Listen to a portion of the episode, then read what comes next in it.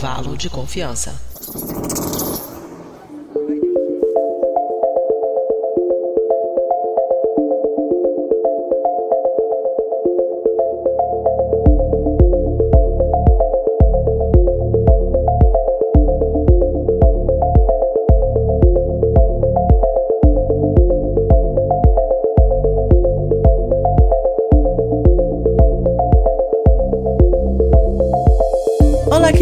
Queridos ouvintes, está começando mais um episódio do Intervalo de Confiança, uma distribuição uniforme de pensamento crítico. Está começando aí o intervalo número 40, como você viu no post, mas esse é, na verdade, o nosso episódio número 88, contando com todos os nossos spin-offs, né?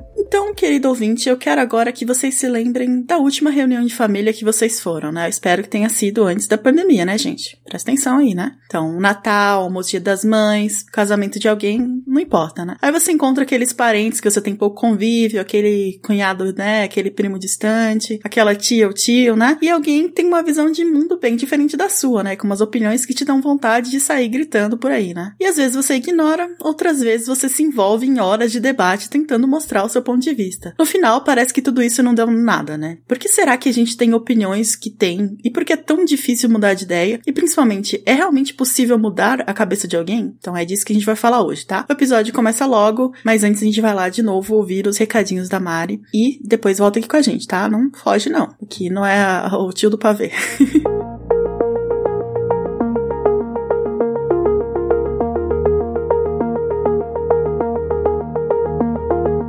Oi, gente! Aqui é a Mariana e eu estou aqui para dar uns recadinhos bem rápidos. Se você acompanha nossas estatísticas, sabe que temos mais de 22 mil ouvintes semanais, mas apenas pouco de vocês nos seguem nas redes sociais. Será que eu consigo fazer você mudar de ideia sobre isso? Espero que sim. Siga a gente lá, vai! No Facebook, curta a página Intervalo de Confiança. No Twitter, siga o perfil iconfpod. No Instagram também estamos como iconfpod. Soletrando é I-C-O-N-F P-O-D. E claro, vocês também podem fazer parte do nosso grupo de ouvintes no Telegram. O link para o acesso está no post desse episódio. Entra lá no nosso site intervalodeconfianca.com.br. E falando em ouvintes, a gente ama todos vocês. Para nós, vocês são todos iguais. Mas como diria o porco Napoleão, alguns são mais iguais que outros. E esses são os nossos queridos apoiadores, como Renato Aguiar, para quem a gente dedica esse episódio. Gente, o Renato faz parte do nosso time de apoiadores que são essas pessoas ultra bacanas que nos ajudam com valores que começam a partir de 5 reais por mês o que dá menos que 20 centavos por dia. O Renato, assim como todo mundo que nos apoia,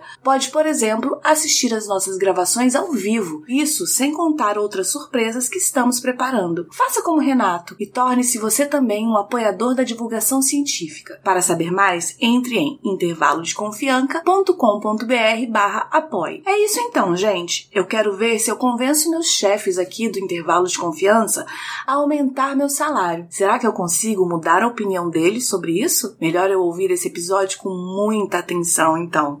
Até a próxima quinzena. Tchau, tchau.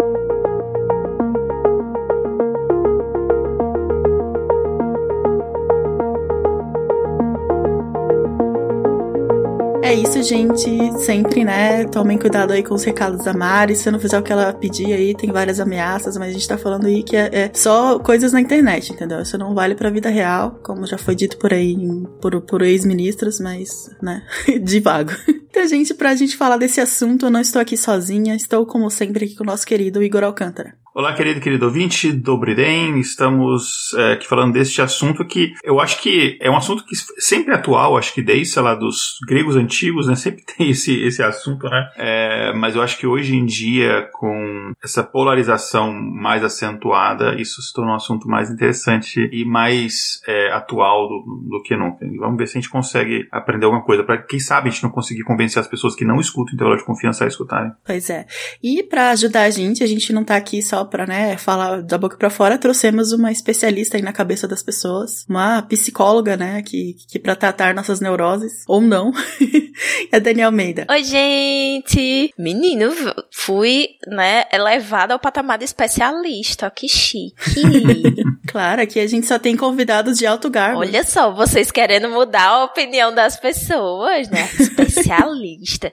Não, gente, então, né, é, eu sou a Dani, eu sou psicóloga, né, eu não gosto muito de carteiradas em podcasts, né, mas só para vocês entenderem de onde é que eu venho e o que é que eu faço na internet, eu tô lá no SciCast, né, conversando um pouquinho sobre ciência de uma forma divertida, descontraída. Também gravo spin de notícias, né, com notícias bem rapidinhas sobre psicologia e neurociência. E escrevo textos, né, sobre saúde mental, internet e saúde coletiva, lá no Portal Deviante. Ah, e assim, né? Como se não bastasse tudo isso, ainda vou no podcast Los Chicos falar groselha, porque nem só de ciência sobrevive o homem e a mulher nesse país. Pois é, principalmente não de ciência que sobrevive homens e né, mulheres nesse país. Pois é, né? Mas assim, vamos é. animar, vamos animar. Inclusive, gente, a gente estava falando aqui off, em offline antes de começar o episódio que é, tem um texto que foi me recomendado, é, enfim, porque o, o Portal Deviante ele publica bastante texto, bastante conteúdo todo dia, e eu infelizmente consigo acompanhar tudo, mas foi bastante recomendado para mim o texto da Dani lá sobre trollagem na internet. Não exatamente sobre trollagem, né? Não é, é, é tá na minha, eu não li ainda. Eu comecei a ler hoje, mas eu não consegui terminar ainda. Deixa eu explicar. É como uma trollagem se tornou um diagnóstico psicológico. Então é uma Nossa. história bem controversa. É, hum. Na verdade, o texto ele fala sobre a história do vício em internet enquanto um diagnóstico, né? Vez ou outra a gente vê esses debates surgindo por aí, que internet seria viciante, que o uso de internet pode ser igual ao uso de drogas. E aí esse foi o tema do meu trabalho de conclusão de curso. E aí nesse texto eu explico como foi que uma trollagem de um psiquiatra se tornou o que a gente tem hoje como é, um pretenso ou um candidato a diagnóstico psicológico. Caramba, então o diagnóstico é troll com CID 171 question. É. Então, né, o negócio é mais complicado do que parece, assim, porque começou com a é. trollagem, mas descobriram que tinha coisa que podia fazer sentido no meio da trollagem. Então, uhum. toda uma linha de pesquisa extensíssima, que já tem mais de 20 anos, foi desenvolvida a partir de uma trollagem. Gente, nossa. Zoeira na internet tem futuro. Você pode inaugurar um campo de pesquisa. Olha aí que incrível. É. Olha aí. A gente tem que trazer você outro dia pra falar sobre isso, hein? Tá. já tá aí nosso outro episódio, já pegamos, né? Eu já chego assim, eu já venho cavando vaga nos próximos, né? Lógico, é assim que faz.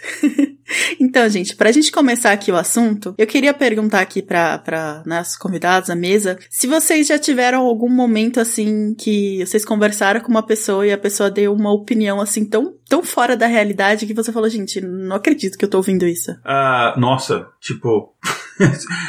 todo dia, praticamente, assim, todo dia. E algumas coisas você pensa assim, você ri porque você fala, você tá zoando. Aí você vê que a pessoa tá falando sério e você fala, cara, pô, aqui nos Estados Unidos eu, uma, eu, eu, já escutei muitas coisas, assim, de a visão que as pessoas têm em relação ao estrangeiro e tal. E aí, às vezes, eu ria. E, só que algumas vezes, assim, eu tentava corrigir a pessoa, só que eu via que a pessoa tava, tipo assim, ela tinha uma ideia, por exemplo, o que, que era, o, o por exemplo, o brasileiro, o que, que era o Brasil. Aí você corrigia tal. E você via que a pessoa, tipo assim, não acreditava. E eu falava, não, você já foi no Brasil? A pessoa não. Eu nasci lá, eu morei lá minha vida inteira. Tô falando para você. Eu posso até te mostrar fotos, eu tenho provas, não é assim como você tá pensando. Ah, não, não sei o quê. Aí eu falei, cara, eu vou zoar. E aí, assim, tem muita gente que. Eu já, já trolei muita gente de falar dessas coisas mesmo, não, porque a gente tinha. Pô, eu lembro uma vez, contando histórias, assim, que uma vez estava tendo aula, eu caí, eu, na aula, eu caí em cima da árvore. O pessoal, você tem aula em cima da árvore? É, porque as escolas a gente vive em árvore e tal. Eu já teve vez de uma reunião, eu pegar no celular e baixar barulho de macaco gritando e eu colocar assim. Aí eu, peraí, pessoal, vou fechar a janela. Porque chegou um tempo que eu desisti, mas isso acontecia bastante. E aí, só, só que muitas pessoas você tentava conversar e. Só que no final você não sabe se a pessoa de fato concordou. E é nem uma questão de opinião, é uma questão de, sei lá, de visão de mundo, né? E muitas vezes eu não sabia se a pessoa estava concordando com você ou, ou se era só por educação, porque ela não queria continuar aquele assunto. Mas em relação a. É, teve uma época que eu fiz, durante, sei lá, dois anos, eu fiz Uber. Toda sexta-noite eu fazia Uber. E aí você tentar uma coisa que pra mim é muito difícil, sair com, por incrível que pareça, conversar com pessoas que eu não desconhecidas, eu acho muito difícil. Mas aí para ganhar cinco estrelas, ganhar umas gorjetas eu fazia. E aí você tinha pessoas com opiniões, assim, de terra plana, de antivacina, de todas as coisas bizarras. Ah, mas terra plana e antivacina hoje em dia é a mesma coisa que o céu é azul, tipo, É, boa não. essa opinião. Tinha bastante gente, assim, e, e você falava, cara, não é, e os caras vinham, aí você, eu, eu comecei a perceber que não adiantava, eu, enfim, eu não quero falar muito disso, porque não vai dar spoiler do, desse episódio agora, mas não adiantava muito eu ficar apresentando o fato, cara, não, é isso daqui que eu acredito, qualquer coisa é uma fraude, aquela coisa do dragão na garagem, né, qualquer contraprova que você apresentasse, a pessoa tinha uma explicação mais maluca ainda para aquilo que eu acreditava, e de fato era muito, muito, muito difícil. A ideia desse episódio, acho que é, é- é até uma, uma, uma curiosidade pessoal minha, assim, cara, tem, será que tem como fazer as pessoas mostrar? Terra não é plana, galera. E você, Dani, alguma de algum paciente maluco aí? Ou não, né? Você não pode falar de paciente. Incrivelmente, incrivelmente, meu- meus pacientes, eles são muito conscientes da realidade, assim, eu acho que eu dou uma sorte muito grande das pessoas que eu atendo serem pessoas com uma visão de mundo muito voltada à ciência, né, e aí eu acho que não é nem sorte, acho que isso tem muito a ver com a minha própria estratégia de captação de clientes, que é com base em ciência e falando de ciência, então quem me procura já acaba me procurando isso. Aí você só fica na frente de universidades, né? Laboratório de ciência. e aí você capta as ali. Mas assim, é, eu passei por situações muito semelhantes às do Igor, porque eu sou nordestina, né? Sou baiana. E atualmente, apesar de ainda morar no Nordeste, eu não moro mais na Bahia, eu moro em Alagoas. E é muito engraçada a visão que as pessoas têm do baiano de modo geral. Porque é uma visão muito estereotipada. Então, tal qual o Igor estava contando, né? Da visão do, do norte-americano sobre o brasileiro, é a visão das pessoas de outros estados sobre o baiano. Então, assim, é uma galera que acha que a gente come um vidro de pimenta por dia, que acha que você passa o dia todo na rede. Tinha gente que me chamava de preguiçosa no primeiro período da faculdade. Era nesse nível, assim, sabe? Eu nunca pensei que eu ia sofrer xenofobia no estado vizinho, né? A cidade onde eu moro hoje fica a cento e poucos quilômetros da, da cidade onde eu morava. É muito perto Uhum. pra sofrer uma violência desse tamanho, sabe? E assim, quase nunca, na verdade, os dados vão ser suficientes, né? As evidências vão ser suficientes pra mudar a opinião da pessoa. Por quê? Eu sou uma pessoa que eu trabalho desde os 14 anos. Eu comecei a trabalhar com 14 anos pra juntar a grana pra mudar de cidade e fazer faculdade, porque não tinha um curso de psicologia lá na minha cidade. E aí, primeira semana de aula, aquela coisa toda, todo mundo sempre conta um pouquinho da sua própria história, né? E aí os meus colegas sabiam que eu comecei a trabalhar muito cedo e trabalhava e estudava e aquela coisa toda. E mudei pra cá, morando sozinha, sem rede de apoio. E ainda assim, mesmo eu cuidando da minha casa, lavando minha própria roupa, cozinhando minha própria comida e ainda estudando pra faculdade e participando de projetos essas coisas todas, eu ainda era vista como preguiçosa só pelo fato de eu ter nascido na Bahia. Então, assim, nem os fatos é. concretos eram suficientes pra mudar isso. E sobre ter é, parente falando bobajada, ah, minha gente, direto, né? Então, assim, eu sou psicóloga. Quando eu decidi o curso que eu queria, era todo mundo dizendo, ah, você vai trabalhar com doido. Ah, psicólogo vai morrer de fome. Psicólogo não ganha dinheiro e não sei o quê. E por mais que eu tentasse explicar, e até hoje, por mais que eu tentasse explicar que toda profissão tem o seu lado rentável e tem o seu lado não rentável, e que é, psicólogo não, não trabalha com gente doida, na verdade, porque doido não existe, não adiantava nada. Então chegou uma hora. Como assim doido não existe? Pois é, é um Peraí. tema para outro podcast. O doido é. não existe. Eu existo sim. Pois é, apagando minha existência. Eu tô, porque o estereótipo do doido que a gente fala não é exatamente esse. Esse doido aí do estereótipo, ele não existe. É, se nega minha existência, serei resistência, não é assim? E assim, chegou a hora que eu comecei a aloprar também, que nem o Igor. Então, eu já passei por situações, assim, bem incomuns, né? Principalmente durante minha vida de estagiária. Então, quando o pessoal falava, né? Ah, vai trabalhar com doido, não sei o que, tal e tal. Eu dizia, rapaz, ó, os pior de atender não é esses que já chega dizendo que é pirado, não. É esses que é assim, ó, que nem você, que quer pagar que tá certo da cabeça. Eu fazia isso, eu já plantava a sementinha de dúvida, assim, sabe? Na pessoa. E ela casquetava com aquilo, ficava reflexiva a semana toda, aí depois vinha perguntar, mas você acha que eu tenho algum problema, não sei o quê? Não, o seu problema é só preconceito mesmo, mas isso dá pra mudar. pois é, né? É, e eu nem, nem vou entrar aqui em, em muitos detalhes, mas só dizendo que meu irmão falou pra minha, pra minha mãe que ela nunca ia ver ele de, de máscara, então acho que eu não preciso dizer muito mais coisas sobre isso. então, continuando aqui, todo mundo já mudou de opinião em algum momento da vida. Eu espero, né? Então pode ser que antes você gostava mais de cachorro e hoje você prefere gatos, ou gostava de mastidade X e agora odeia, né? Então achava que uma pessoa era o amor da sua vida e hoje você, né, que nunca queria ter conhecido ela. Um dos seus pratos favoritos hoje em dia é uma comida que você não consegue nem sentir o cheiro, né? Então, se são alguns assuntos que mudamos de opinião, não parece ser tão difícil, né? Só que vamos pensar o seguinte: quantas pessoas já mudaram de opinião em questões como pena de morte, aborto, filiação política ou mesmo religião? Só assunto interessante, né? Assunto de debate de escola, né? Né, Igor? Isso. É, eu tenho vários eventos pessoais assim em relação a mudar de opinião, uh, mas uma delas tem a ver com, inclusive, com religião. E falando de religião, uma coisa que a gente achou foi que é uma pesquisa foi publicada pelo Pew Research Center, que é um estudo de pesquisa relacionado a assuntos voltados à religião, é, e que as pesquisas que eles fizeram atestou que pelo menos 50% dos norte-americanos, né, que é o público que eles pesquisaram, já mudaram de religião ao menos uma vez na vida. É, muitos, claro, ali a maioria disso mudando apenas de denominação dentro de um mesmo ramo ideológico. Né? Por exemplo, pessoa que é da igreja batista e, e muda para a igreja presbiteriana. Né? É, mas você tem ali 28% das pessoas que mudam radicalmente é, de religião. Né? Por exemplo, eram católicas e se converteram ao judaísmo. E a grande maioria dessas, pessoas, é uma coisa que a gente vai falar mais para frente, né? elas mudaram de religião. E a questão da religião aqui, porque a religião ela é uma parte muito importante do que você considera como parte de você, né? o que define você. Então, das pessoas que tiveram essa mudança mais radical, 90% mudaram com até 24 anos de idade. Então, se você não mudou após isso, né, a sua chance diminui, mas a gente vai falar disso mais para frente. E falando de questão de jovens mudarem de opinião, os milênios, né, que ou geração Y, que são tecnicamente né, aquelas pessoas que nasceram entre 1980 e 1996, é, eu acho 80, eu achei que eu, quando eu li isso, eu falei, nossa, achei que milênios era um pouco mais para frente. Né? É, enfim, são pessoas que, que, estão hoje em dia na idade aí entre 25 e 41 anos. Elas são as pessoas, são, são digamos, a geração que mais eh, você encontra pessoas sem nenhuma filiação religiosa, sem nenhuma definição religiosa. 50% dos milênios nos Estados Unidos não se definem como pertencente a nenhuma religião. É, e quanto mais jovem você chegar nessa faixa etária, maior essa porcentagem cresce. Então isso aí nos milênios em geral, mas se você for descendo a faixa etária, for restringindo ali mais próximo de 25 anos, essa porcentagem vai aumentando, né?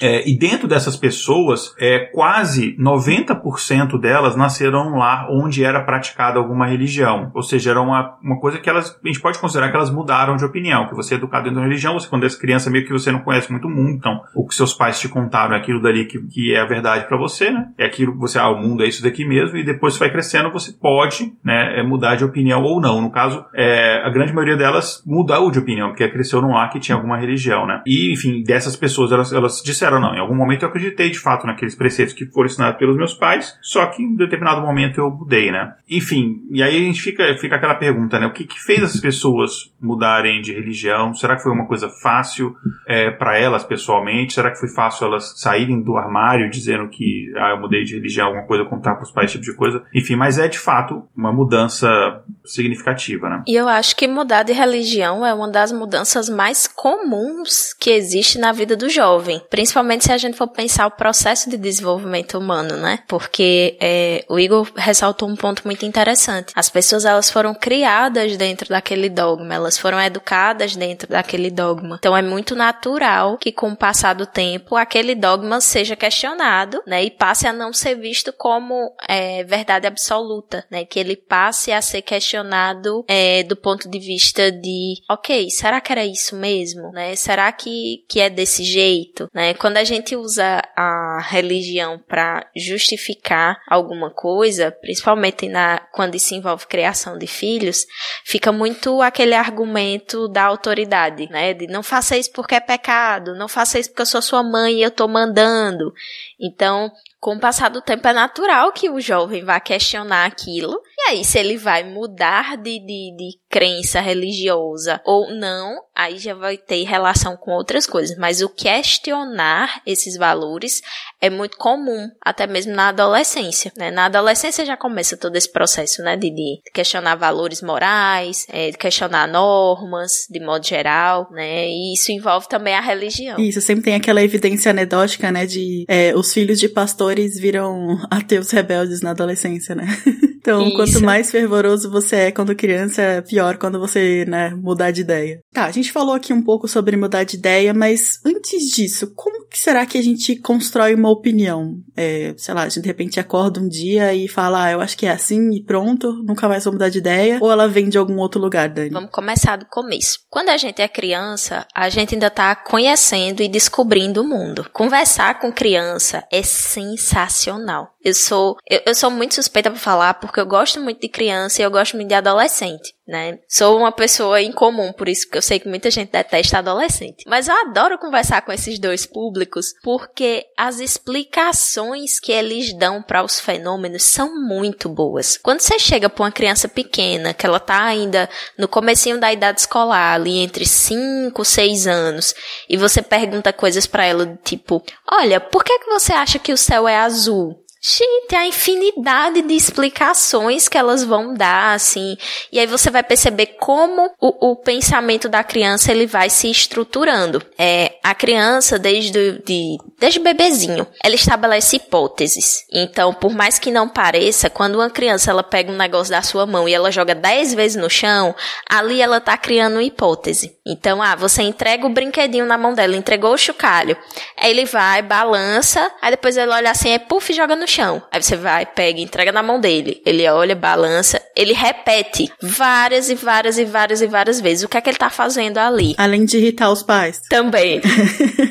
e, e, fazer você testar a sua coluna, né? Se abaixando uhum. toda hora pra pegar. Ele tá testando a hipótese que ele tá criando ali. Então, ele joga pra ver o que é que acontece. E aí, quando ele vê o que é que acontece, ele faz de novo pra ver se vai acontecer de novo ou não. A partir dali, ele vai ter uma explicação, lógico que pra uma criança muito pequena, isso é uma explicação muito arcaica, de como as coisas funcionam. Então, por que é que a criança vai botar o dedo na tomada? Por que, é que ela vai passar a mão no chão e vai botar na boca? Porque ela tá entendendo como o mundo funciona. E aí, como ela tem um aparato cognitivo, né? Ela tem um cérebro ainda em desenvolvimento, as conexões neuronais dela ainda estão se formando, é a partir dali e a partir dessas experiências que ela vai criando opiniões. Então, o que é que a gente vai entender que são as opiniões e como é que a gente forma essas opiniões? Elas são um conjunto de informações que a gente recebe, elas são um conjunto de nossas experiências e, por fim, é como se a gente batesse tudo no liquidificador e aí tirasse uma conclusão a partir disso. Então, quando você diz para uma criança, menino, para de correr que tu vai cair, e o menino continua correndo e toma um tombo e depois chega para você chorando, ele tá tirando uma conclusão a partir daquilo. Essa conclusão pode ser: se eu correr de novo, eu vou cair, ou essa conclusão pode se tornar o pensamento mágico de que eu só caí porque a minha mãe disse que eu ia cair. Então, perceba, pode virar as duas coisas, pode ser uma explicação com um fundamento maior na realidade, ou pode ser uma explicação com um fundamento maior no pensamento mágico. Então você quer dizer que as, as mesmas coisas, os mesmos fatos, podem fazer com que pessoas tenham opiniões de totalmente diferentes? Exatamente. Com o mesmo fato? Do mesmo fato. A gente tá vendo isso acontecer hoje. Hoje em dia, isso é super comum. Terra plana mesmo tá aí. Não vou falar de outros temas porque são muito mais polêmicos, mas bora usar terra plana porque polêmica nisso tem zero, né? Então, terra plana tá aí para isso, né? É, você tem os fatos, você apresenta esses fatos para as mesmas pessoas e elas vão criar é, conclusões diferentes. O que é que vai influenciar nisso? Vamos pensar o seguinte: estamos aqui em três pessoas. O que é que me diferencia de você, Casey? O que é que me diferencia do Igor? Porque nós três somos pessoas pessoas. Nós três temos pelo menos nível superior de ensino, vocês ainda têm um pouco mais que isso. Somos pessoas que trabalham e tudo mais. É, além de termos gêneros diferentes, o que é que mais vai nos diferenciar? A nossa história de vida, as experiências que a gente viveu. Então isso vai moldar muito de como eu vejo o mundo, porque as nossas experiências elas são uma lente através da qual a gente enxerga o mundo. Então, duas pessoas passando pela mesma situação de sofrimento, elas vão enxergar de forma diferente. Então, vamos colocar, sei lá, duas pessoas descobriram um diagnóstico de uma doença extremamente grave. Para uma pessoa, aquilo ali vai ser como se fosse o fim da vida dela. Ela vai entrar em desespero e, nossa, eu acho que eu vou morrer. Para outra pessoa, ela já pode ter uma visão muito mais esperançosa de dizer, ok, eu descobri, mas é grave, porém é tratável, vamos tratar e eu vou ficar bem, eu vou ficar curado. E o que é que vai diferenciar essas duas pessoas? As experiências anteriores que elas tiveram, né? Uma pessoa que tem um histórico de, é, sei lá, pessoas na família que morreram por conta de doenças muito graves, ela vai ficar muito mais temerária do adoecer do que uma pessoa que teve contato com muitas outras experiências de cura. E isso aqui é só um pontozinho assim que eu pesquei, né, que eu pensei, só de exemplo, mas muitas outras coisas relacionadas à nossa vivência vão vão interferir na forma como a gente interpreta os fenômenos. Então é real oficial, você mostra o mesmo fato para duas pessoas diferentes, elas podem ter duas interpretações diferentes, mesmo você mostrando objetivamente a mesma coisa. É igual você chegar assim, é, sei lá, a pessoa tá interessada numa pessoa. Nossa, mas é, você quer, sei lá, namorar comigo? A pessoa fala, nossa, imagina, a chance é mais fácil cair um raio na minha cabeça do que eu namorar com você. Aí você pensa, hum, então tem uma chance. então... Uma pessoa com um padrão mais persistente pensa, então tenho chance. Tenho chance. Uma pessoa que tenha um histórico mais de desistência vai pensar, nossa, que difícil, é melhor desistir. Ou então vai pensar, meu Deus, nunca mais vou achar ninguém. Se a pessoa achou, falou que essa chance. A coisa do raio e volta nos episódios de aleatoriedade, gente. Também é, ouçam lá depois. Então, é, mas tem dois conceitozinhos que eu queria que vocês comentassem também, que é o conceito de dissonância cognitiva e do viés de confirmação. O que que é isso? Que a gente já descobriu que as pessoas têm, né, vêm a vida, tem, juntam suas experiências, faz lá uma, uma conta maluca no cérebro e, e nasce uma opinião, né? Mas o que que é a dissonância cognitiva e o viés de confirmação? A dissonância cognitiva é, primeiro que é o nome de um, não essa palavra, mas a palavra, esse termo em inglês é o nome de um podcast muito bom. É, se você fala inglês, eu recomendo o Cognitive Dissonance. É um podcast, só que, assim, eles falam muito palavrão, então fique preparado. Mas, enfim, é basicamente essa diferença, essa dissonância entre o que você acredita e o que você faz. É, então, basicamente, é isso daí, né? Então, você tem um determinado tipo de pensamento, você tem um determinado tipo de, de conceito, sei lá, de, de é, sobre a vida, sobre valores, etc. E só que as suas ações, elas vão, ou o que você às vezes fala, elas vão em, em desencontro, né, com, com isso daí. É... é tipo você acreditar que Deus é amor, mas ser a favor da tortura? Tipo isso, achar que Deus é, aprovou a tortura, tipo, é, esse tipo de coisa assim. É você achar que corrupção é abominável, mas, enfim, é, não devolver o troco que você recebeu a mais, fazer um gato ali na luz, esse tipo de, sabe, esse tipo de coisa. Eu acho também que você poderia é, é, classificar como dissonância cognitiva. É, pegando, já que a gente vai ter que falar de política, enfim, é, é, pegando aqui, por exemplo, nos Estados Unidos, os cristãos republicanos que defendem aqueles valores morais super conservadores, mas endeusam Donald Trump, que é exatamente o oposto disso tudo. É, enfim, então é, é basicamente é, é, isso, né? Provavelmente eu simplifiquei, provavelmente não, eu com certeza simplifiquei bastante o conceito, mas aí vem a Dani nos salvar, né? Isso, Dani. O que, que é dissonância cognitiva? Com certeza tem algum CID para isso. Eu já tava anotando aqui porque terapeuta pega essa mania, né? Tudo que ele escuta de interessante, que dá um, um estalo, assim, ele começa a anotar. A gente pega essa mania. Eu achava que eu nunca seria essa pessoa, mas estou aqui. Mudei essa opinião, né? Veja só você. É, quando a gente fala de dissonância cognitiva e quando a gente fala de viés de confirmação, a gente tá praticamente falando da mesma coisa. Vou explicar e eu acho que eu vou simplificar ainda mais do que o que o Igor simplificou. Ele simplificou de uma forma brilhante, mas vamos entender o seguinte: falar e fazer são comportamentos diferentes e eles têm um custo de resposta diferente. Como assim? Via de regra, ser humano é preguiçoso. A gente age em modo de economia de energia, né? Então vamos pensar na nossa origem biológica, né? A gente sempre vai tender ao caminho com o menor gasto energético, porque vamos lembrar da nossa origem filogenética, né? Da nossa origem dos tempos das cavernas. O recurso era escasso, então quanto menos energia a gente gastasse, melhor, porque ninguém sabia quando é que ia ter recurso para se alimentar de novo, para descansar de novo, enfim. Então, é, isso é um comportamento muito adaptativo do ponto de vista de perpetuação da espécie, né? A economia de energia. E aí, por isso que a gente foi ficando tão sedentário. E isso impacta, inclusive, na questão das opiniões. Sim, o fato da gente ser preguiçoso tem tudo a ver com o fato da gente ter opiniões muito taxativas sobre as coisas. Porque, vejam, Falar envolve um determinado comportamento. Fazer é outro comportamento. Só que a gente tem a impressão na nossa cultura de que falar e fazer são um contínuo da mesma coisa. É como se o fazer fosse consequência do falar, mas não é assim que funciona. São duas coisas muito diferentes. Por quê? O falar tem um gasto energético muito pequeno e tem uma recompensa muito imediata. Então eu tô aqui falando com vocês, eu poderia estar tá falando um monte de abobrinha, mas como vocês são da área, vocês não iam saber e iam me recompensar pelo conhecimento que eu tô trazendo aqui. Então, se eu fosse uma pessoa miguezeira, né, a pessoa boa de migué, boa de papinho, eu já estaria super reforçada, porque, né, vocês é, são uma audiência que estão prestando atenção no que eu estou ouvindo, é, no que estão ouvindo, estão fazendo comentários, elogiam minhas falas. Veja, é um comportamento em que eu gasto pouca energia e eu tenho um retorno muito alto em termos de atenção da outra pessoa e valorização da outra pessoa. E aí, quando a gente fala no fazer, é um comportamento que vai gastar mais energia, porque o fazer vai envolver mais esforço, e que a recompensa do fazer é mais tardia do que do falar, porque as pessoas precisam saber que você fez. Então não é só o fazer, você precisa fazer e depois falar que fez. Então percebe que é um comportamento muito mais custoso do que só falar. Então é muito mais fácil você sair dizendo, por exemplo, ah, Deus é amor, é, Deus é, é, é perdão do que você efetivamente colocar em prática esses valores baseados em amor e perdão, porque isso é extremamente difícil.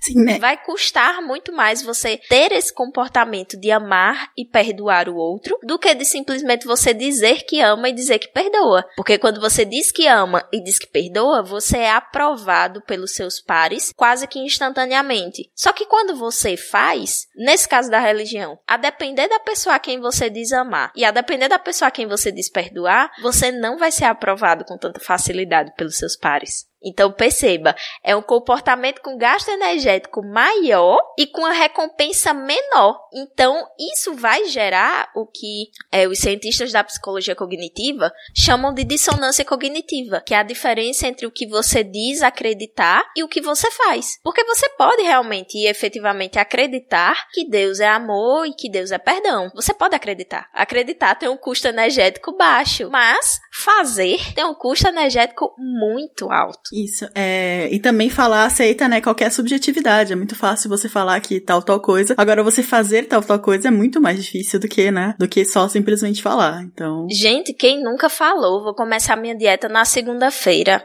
Ou então, final de ano, tá lá, 31 de dezembro, aí você, ano que vem, eu vou finalmente desengavetar aquele projeto. Eu vou estudar mais aquele idioma estrangeiro. Eu vou é, é, ser mais comprometido compromissado nos meus estudos. Falar é muito fácil, acreditar é muito fácil, fazer é muito difícil, porque fazer envolve você manejar as contingências, manejar o ambiente para colocar aquilo em prática. Falar, você não precisa manejar nada. Então, se eu digo que eu vou fazer dieta, e aí eu tô falando isso como pessoa que está em processo de perda de peso, que eu ganhei 10 quilos na pandemia. Então, né, tamo aí no processo de reeducação alimentar para parar de comer as emoções. E aí, digamos que eu comecei o, o meu processo de perda de peso. Eu falar que eu vou perder peso, né, que eu vou me comprometer a perder peso, é muito fácil. O esforço que eu tenho para fazer isso é muito baixo e muito provavelmente eu vou ser aprovada pelos meus pares. No No dia a dia é que vai ser mais difícil fazer, porque para perder peso, eu vou ter que ficar em déficit calórico, isso inclui planejar aquilo que eu vou comer, que é uma coisa que dá trabalho, porque não é só planejar e deixar tudo prontinho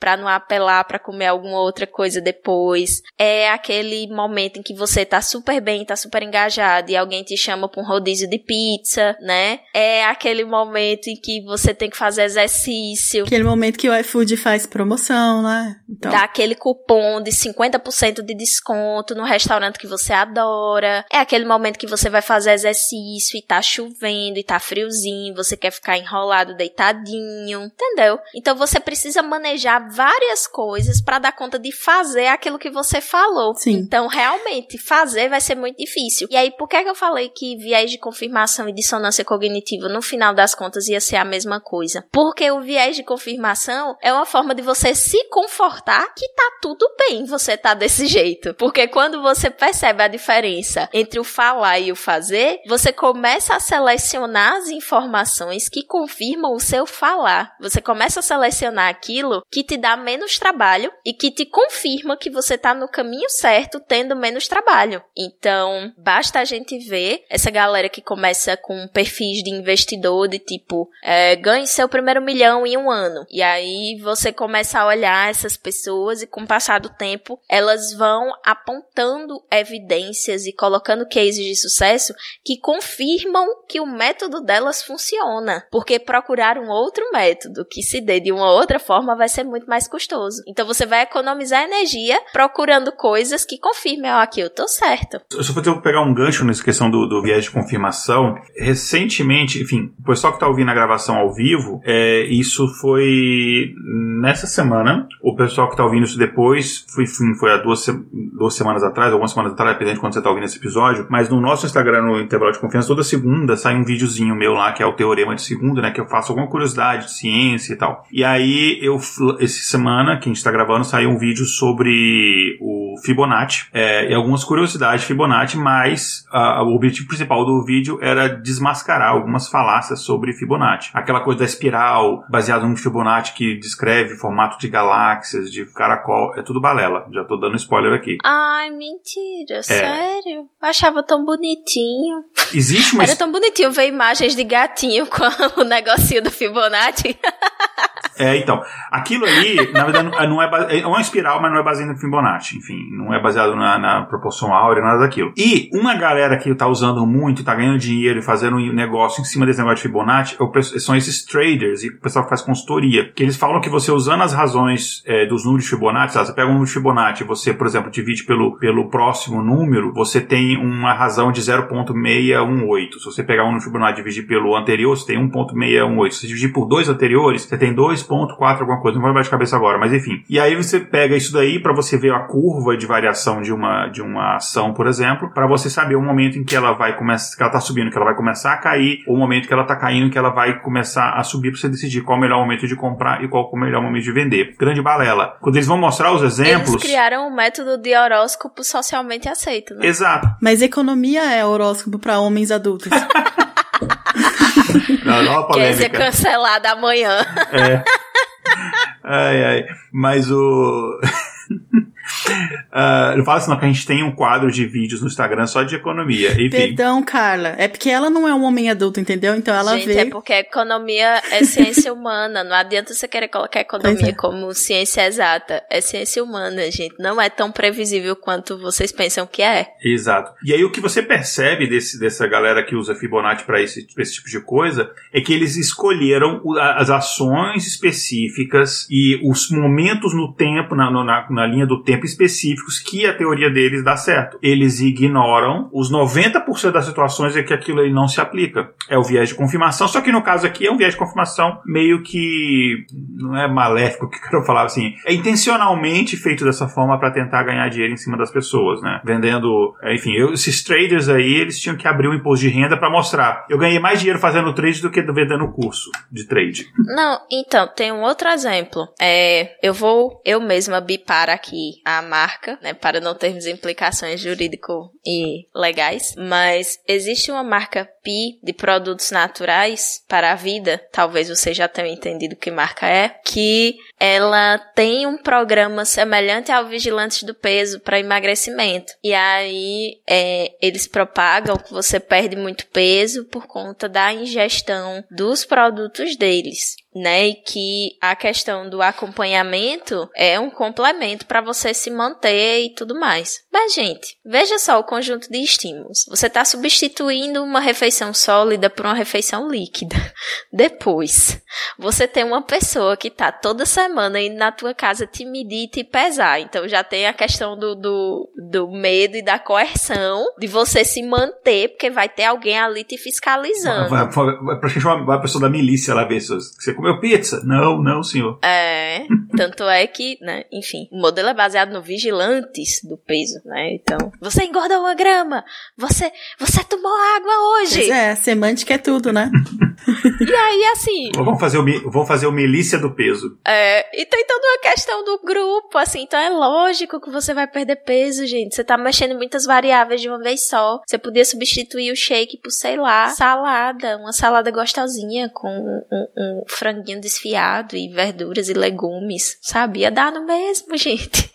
Só que você vai colocar coisas que vão é, beneficiar aquela visão que você quer vender. Então, o viés de confirmação é muito usado em processos de venda. Muito, muito, muito. E aí, não se enganem também que muito cientista usa viés de confirmação, né? Infelizmente, a gente vê muito isso acontecendo, principalmente em ciências humanas, né? Que você não consegue ter um, um, um filtro tão grande quanto se diz que existe nas ciências exatas, mas esse filtro também não é tão grande nas exatas, né? Enfim, mas você vai selecionando aquelas, aqueles textos, aqueles autores que concordam com o ponto que você quer defender. E aí, se chega alguém e apresenta um outro texto de um outro autor dizendo uma outra coisa, aí você vai dizer que a pessoa estava errada, que a pessoa estava influenciada por A, B ou C, que a pessoa era uma instituição maléfica, que isso, que aquilo outro. Você usa qualificadores para a pessoa, ao invés de você tentar qualificar o discurso e o argumento. Exatamente. E é aí que a gente se perde na discussão. É, então, a gente já voltando aqui falamos de dois conceitos interessantes aí falando sobre opiniões, que é a dissonância e o viés de confirmação. Mas eu queria falar de um outro ponto que eu acho que nem, nem tá aqui nomea, nomeado aqui na, na pauta, mas ele também permeia tudo que a gente tá falando, que é o preconceito. O preconceito, ele é literalmente um viés de confirmação, certo? Que você tem uhum. uma opinião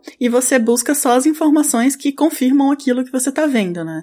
Então, é, o, é acabei a, a, coisa na pergunta, né? O, o preconceito, ele é um viés de confirmação, então. Ele é. Ele é um, Ele é, é, é um ponto interessante de se analisar, né? Porque você eu vou pegar um exemplo aqui meu, por exemplo. A gente sabe que aqui nos Estados Unidos é, muitas pessoas associam o, o imigrante latino com uma pessoa desonesta, uma pessoa que vive dando golpes, não sei o quê. E uma vez que eu quase caí num golpe aqui, é, é, inclusive um golpe até bem elaborado. É... Você queria falar, e uma, uma vez que eu quase dei um golpe? não, não. Não, é um golpe muito elaborado. Era um domingo, tinha um estacionamento, assim, eu tinha ido passear, eu tava em Boston ainda, a gente foi passear com a família. Aí parei o carro assim, tinha um cara com um coletinho e tal, e o cara recolhendo dinheiro lá do estacionamento, era 20 dólares para passar o dia. Aí, ok, todo mundo dando dinheiro, não sei o que, de repente chega um outro cara correndo, que era de fato funcionário do estacionamento, que tinha ido no banheiro, e falando, não, não sei o que, esse cara não tá. E, o cara pegou o dinheiro todo mundo saiu correndo. Falou, esse cara não trabalha aqui não, só que ele tava com um coletinho, não sei o que e tal. E o cara era americano, assim, não era um, um latino, entendeu? Os latinos que foram passados para trás. Mas você vai contar isso para um americano? Ah, não, é uma exceção. Aí acontece, ele foi enganado, por exemplo, por um brasileiro, e você fala, não, mas é exceção. Ah, não. Mas se foi enganado com os brasileiros, um. Porra, então como é que isso não é exceção? Mas, mas aí ele vai usar aqui. Sim, é, mas esse é a base do preconceito mesmo, Exatamente. né? Porque é aquilo, né? Tipo, todo, todo negro fala pela raça negra toda, né? Agora todo branco fala só por ele mesmo, né? Então, é exatamente isso. Então, você já tem um, uma ideia e você pega todos os pontos que são os viés de confirmação e só, né, vai alimentando, né? Então, uma coisa que a gente colocou aqui, né, que até a Dani falou sobre a questão de uso de, de energia, então, e o viés cognitivo e também a utilização de, né, de preconceitos até certo ponto, ele é um atalho cognitivo, né? Que a gente usa que a gente, quando a gente coleta e interpreta informações. Então, analisar todas as evidências, é, né, ver prós e contras gasta muito tempo e energia, né? Então, nosso cérebro ele procura esses atalhos para tornar o processo mais eficiente. Então, por isso que a, algumas vezes a gente nem percebe quando a gente está usando esses, esses atalhos, né? Então, porque é uma coisa automática, porque foi feita para ser automática, né? Para seu cérebro é, economizar energia e tempo em analisar todas as coisas. Então, formar novas explicações ou tempo, né? Ou, ou crenças leva muito tempo. Sobre essa questão do preconceito, é muito aquela ideia que a gente vê também com teorias da conspiração, de buscar soluções fáceis para problemas difíceis. Então, quando a gente fala sobre é, preconceito racial, preconceito de gênero,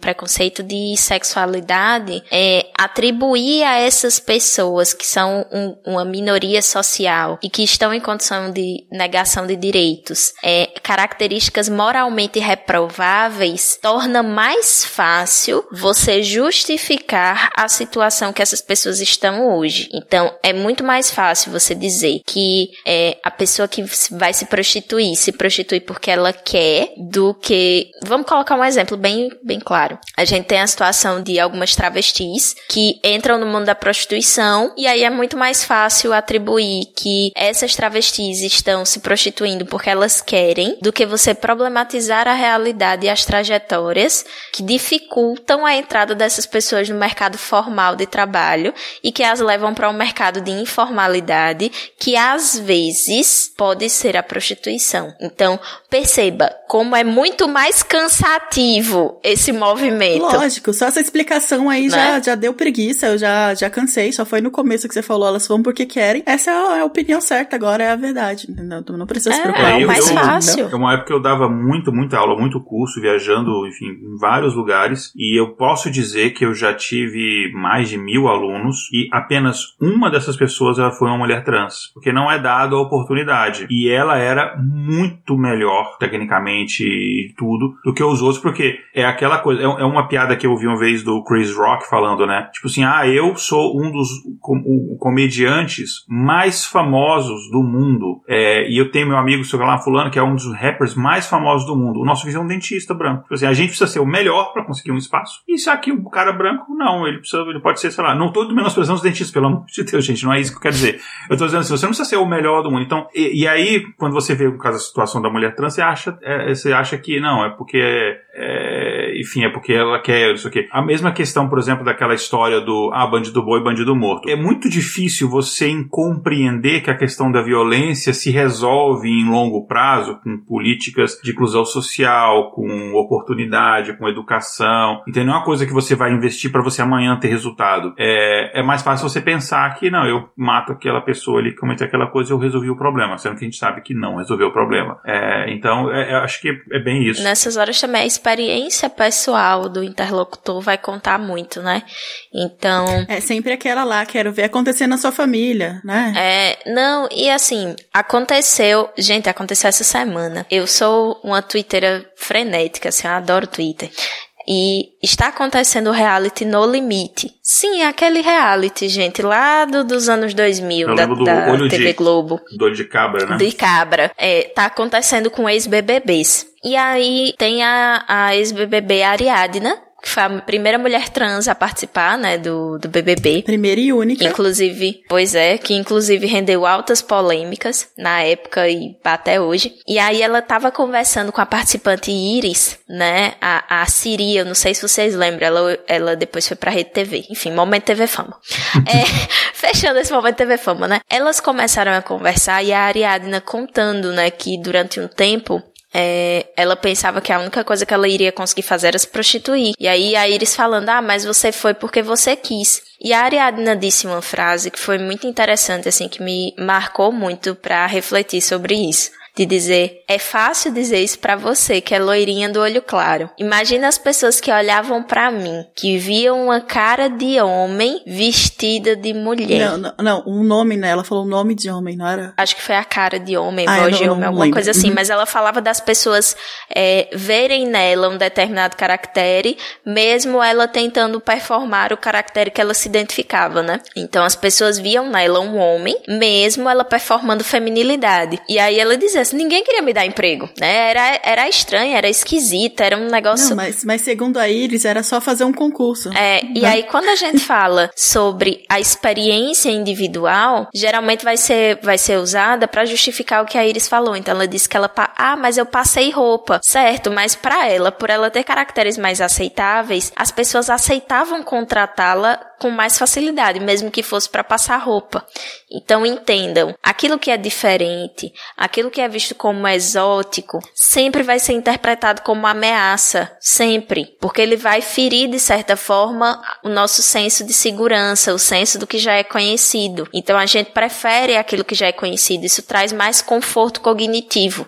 O desconhecido gera ansiedade. Exatamente. Então, muito do preconceito vai ser isso, uma solução fácil para problemas difíceis, porque a solução difícil vai ser algo novo e esse algo novo vai trazer desconforto, vai trazer É, Só pra ansiedade. resumir isso aí, a Ariadna não conseguiu fazer a Iris mudar de ideia, mudar de opinião. Então, eles simplesmente só pararam de conversar sobre isso. Pois é, ficou aquela torta de climão. E aí, aproveitando, né, que a gente veio aqui falar de, de famosos, ex-BBBs, né, porque o intervalo de confiança tem tudo a ver com isso, mas tem também, gente, né, a gente não é elitista não, gente. então, eu queria falar de um, de um sujeito interessante aí, que de vez em quando a gente, né, sobra voltando falando principalmente de famosos, que é os formadores de opinião, entendeu? Formador de opinião. E aí isso tem a ver com pensamento de grupo, né? Então, pensamento de grupo é aquela pessoa formadora de opinião, ela tem um grupo enorme ali, né, em volta dela, e ela acaba fazendo isso daí, né? Tipo, jun- as pessoas começam a pensar igual ou ser influenciadas, outra palavra que se ouve por aí, que eu particularmente odeio, que são os influenciadores, né? Então, é, só, só antes da gente comentar sobre isso, também só um parênteses aqui do efeito de internet, né? Então, o efeito bolha do filtro, que ele, ele é um termo usado para descrever o isolamento intelectual que pode ocorrer quando sites usam algoritmos para prever as informações que o usuário gostaria de ver, né? Em seguida, fornecer essas mesmas informações de acordo com a previsão. Então, significa que à medida que você usa determinados sites, né? E todo mundo sabe quais são os que, né? A gente não precisa mencionar aqui. Essas redes têm mais probabilidade de fornecer o conteúdo da sua preferência. Então, eles excluem o conteúdo do- dos padrões que mostram ser contrários à sua preferência, né? Então, a gente prefere conteúdo que confirme nossas crenças, porque, né, né, requer menos reflexão crítica, menos trabalho, menos tudo. Então, esses mecanismos, né, de busca na internet mostrou informações personalizadas de acordo com as crenças e que suas pesquisas aprovadas mostraram, e, portanto, foram pre- é, previstas para se adequar à reação que teria, né, no, no- em casos específicos, né? Então, é, só que isso influencia o que a gente chamou o viés de confirmação. Então, hoje em dia, cada vez mais se encontra, as pessoas se encontram nesse efeito bolha, né? Então, para todos os lados que você vê, todo mundo tá falando a mesma coisa, pensando a mesma coisa e sendo muito parecido com você, porque aquelas redes e algoritmos, aí finalmente a gente voltou, né, pro, pro tema do, do, do podcast, eles fazem isso com você, né? Então, é, é, tipo, intencional que isso aconteça, né? Mas aí, voltando a- aos, aos influenciadores e formadores de opiniões, é, como isso tem a ver também, essas duas coisas têm a ver com viés de confirmação pra vocês. Quem quiser falar primeiro. Eu tô vendo, a- só um comentário pra quem tá vendo ao vivo aqui, é, com o vídeo, eu tô vendo a Dani aumentando, eu tô lembrando da minha terapeuta, que ela ficava anotando, eu falando, anotando, eu falei, meu Deus, o que, que ela tá escrevendo? Tá assim, louco, né? Mas enfim. É, sobre essa questão de rede social, de é, bolha e, e bolha social, é uma coisa que eles colocam muito na conta, principalmente do Facebook, que tem essa questão desse algoritmo selecionar o que você vai ver, é essa uma, uma responsabilidade muito grande, não a, a única responsabilidade, mas uma grande parcela da responsabilidade de você ter criado essas bolhas de, de, de pensamento dentro da internet, né? Você tá conversando só com seus pares e você nunca é exposto a uma coisa diferente. É, isso é de propósito, porque o, o, o objetivo do Facebook não é fazer você interagir com seus amigos, com os, os- os seus familiares. O objetivo do Facebook é que você fique mais tempo no Facebook. E se você começasse a se frustrar muito, é, por exemplo, eu, sei lá, digamos que ele começasse a mostrar um monte de, de coisas que, sinceramente, eu, eu não, assim, tem muita coisa eu não tenho estômago. Eu, eu tenho um amigo, assim, que ele deve ter um, um nível de, de masoquismo muito grande, que eu não entendo. Ele fica vendo muito um- uns perfis, assim, de a galera de ultradireita e tal, que tem umas ideias muito loucas loucas. Eu falo, cara, eu, aí ele me manda, vê isso aqui. Eu falei, cara, não vou. Não, pelo amor de Deus, vê. Aí eu vejo assim, um minuto, eu falei, cara, eu não consigo, eu não consigo. Então, se você tiver um. Imagina você tá usando o Facebook, você tem esse sentimento, você usar menos. E não é o que o Facebook quer. Se você entrar todo dia em briga, né? Textão lá no Briga nos Comentários, também você não ia entrar tanto, né? Sim, é, chega uma hora que cansa isso daí, né? Enfim, isso é, engaja bastante, mas chega uma hora que aquilo cansa. E você sai daquilo dali. Então, eles começam a mostrar pro pessoal que eles, eles dão prioridade para pessoas que pensam parecido com você, para que aquilo se torne uma experiência agradável. E é tão prova de que o objetivo deles não é que você interaja com as pessoas, mas que você fique ali mais tempo vendo mais anúncios, etc. Que, e não só do Facebook, que fique claro, né? De qualquer. Eh, não é que o Facebook é o vilão e todos os outros são no heróis. YouTube não é, é a isso. mesma coisa, né? É, isso é tão verdade. No YouTube, quanto mais você assiste vídeo de um É, assunto, YouTube- mais vídeos desse assunto vai ser recomendado. É, o meu algoritmo do YouTube é muito louco, assim, porque eu vejo coisas completamente muito, muito diferentes e diferentes. Cara, eu começou a aparecer, por causa das coisas que eu pesquiso na internet, começa a aparecer a- pra mim anúncio de cursos de xadrez em tcheco. Porque são dois assuntos, enfim, a minha camiseta, inclusive, aqui é Pivo Prosim, né, que é uma cerveja, por favor, em tcheco. É, eu tenho esse interesse no, no idioma tcheco, estudo tcheco, e tenho interesse em xadrez, por exemplo, e começa a mostrar isso daí, é muito louco. Porque a- a- o objetivo é que você veja coisas que te interessam e tal. Então, tem a atualização, por exemplo, recente dos sistemas operacionais de o Apple, ah, o, o iOS, né, para celular, iPhone, e eu acho que o Android também as últimas atualizações tem recurso semelhante, que é, por exemplo, eu tô vendo um vídeo aqui, eu tô vendo, sei lá, um Netflix. Meu dedo coçou, eu tenho que ver o que estão falando no Twitter, sei lá, do depoimento de fulano de tal na, na CPI. Aí você dá aquela arrastada pra para sair da tela cheia do vídeo, ele põe agora o vídeo metade da tela. Que a ideia é que você consiga utilizar a rede social e ao mesmo tempo ver o seu vídeo ali, com esse objetivo de você consumir aquele conteúdo mais e mais tempo. Para isso, ele tem que tornar esse conteúdo agradável. O efeito colateral disso é criar essas, essas bolhas. E aí você começa a ter aquela, aquele viés de confirmação de pensar, por exemplo, é, de, de ter, ter colega meu de trabalho que falou recentemente, cara, a aprovação do Bolsonaro é quase 100%. Eu onde, que que é isso? Você tá, você tá maluco? Ele é, porque, tipo, todo mundo que, que eu vejo as mensagens é todo mundo é, apoiando. Todo mundo no meu Facebook ama ele. Todo mundo no meu Facebook xinga ele, queria ter, ter girado a faca mais vezes. Então é exatamente por causa disso. Porque, por exemplo, eu tenho um determinado tipo de, de pensamento, então a- a- as pessoas que pensam igual, eu vou começar a ver aquelas mensagens e outra pessoa que vê diferente vê aquilo e cria essas bolhas e ninguém conversa com ninguém. Fica cada vez mais difícil você é, expor, ser exposto também né, a opiniões diferentes. Eu queria levantar um outro ponto aqui. Eu, como pessoa que estuda a internet e comportamento virtual, eu acho que esse é muito meu lugar de fala, sabe? Quando a gente fala sobre comportamento na internet, eu me sinto em casa para debater. E aí eu queria pensar o seguinte: será que hoje a gente tá mais nessa bolha ou será que a internet e todo esse lance de algoritmos favoreceu que a gente conseguisse ampliar essa bolha e se dar conta dela. Vamos pensar. Geralmente, quando a gente era criança, né? Vamos botar quando a gente era criança, porque o uso de internet não era tão difundido quanto hoje. Quem eram os nossos amigos quando a gente era criança, quando a gente era adolescente? Eram pessoas que pensavam pelo menos um pouquinho parecido com a gente. Eram pessoas que compartilhavam alguma coisa com a gente. O principal ponto da gente fazer amizades, desde que o mundo é mundo, é você ter alguma coisa em comum com aquela pessoa. Quem são seus inimigos, né? Se a gente pensar nas pessoas que a gente não gosta, são pessoas que não compartilham coisas com você, ou pessoas cujas crenças são completamente opostas às suas. São aquelas pessoas que a gente costuma dizer: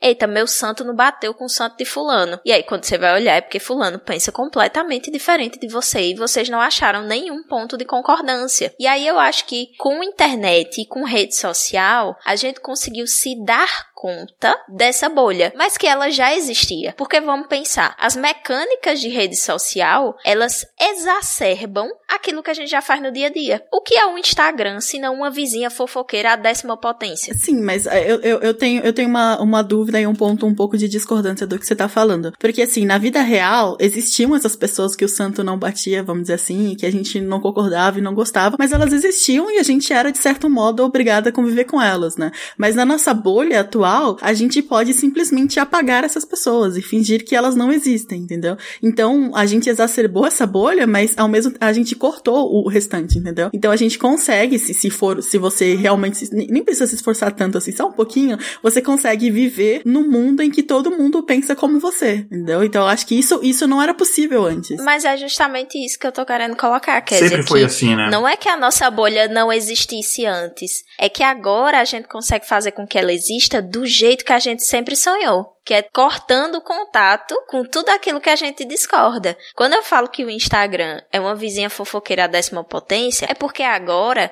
a vizinha ela não tá futricando coisa que a gente não quer que ela veja. Agora a gente tá expondo para os outros aquilo que a gente quer que eles vejam. Agora a gente tem intencionalidade. Então não é que o, o, vizinho fofoqueiro tá olhando e contando meus segredos ou invadindo a minha intimidade. Não, sou eu escolhendo o que da minha intimidade eu quero que os outros vejam. Sou eu moldando a visão dos outros. Então ao invés de ser a minha vizinha fofoqueira que molda a visão dos outros sobre mim, sou eu que estou fazendo isso. Então não é não é uma passividade, né? Isso. Uhum. E aí quando a gente fala a questão das bolhas é isso, né? Ao invés de você ser forçado forçado a conviver por educação com uma pessoa que você não gosta, você simplesmente foge daquele efeito aversivo, daquele efeito desconfortável da interação com aquela pessoa. Você bloqueia, você exclui, você silencia, tudo que você não pode fazer na vida real.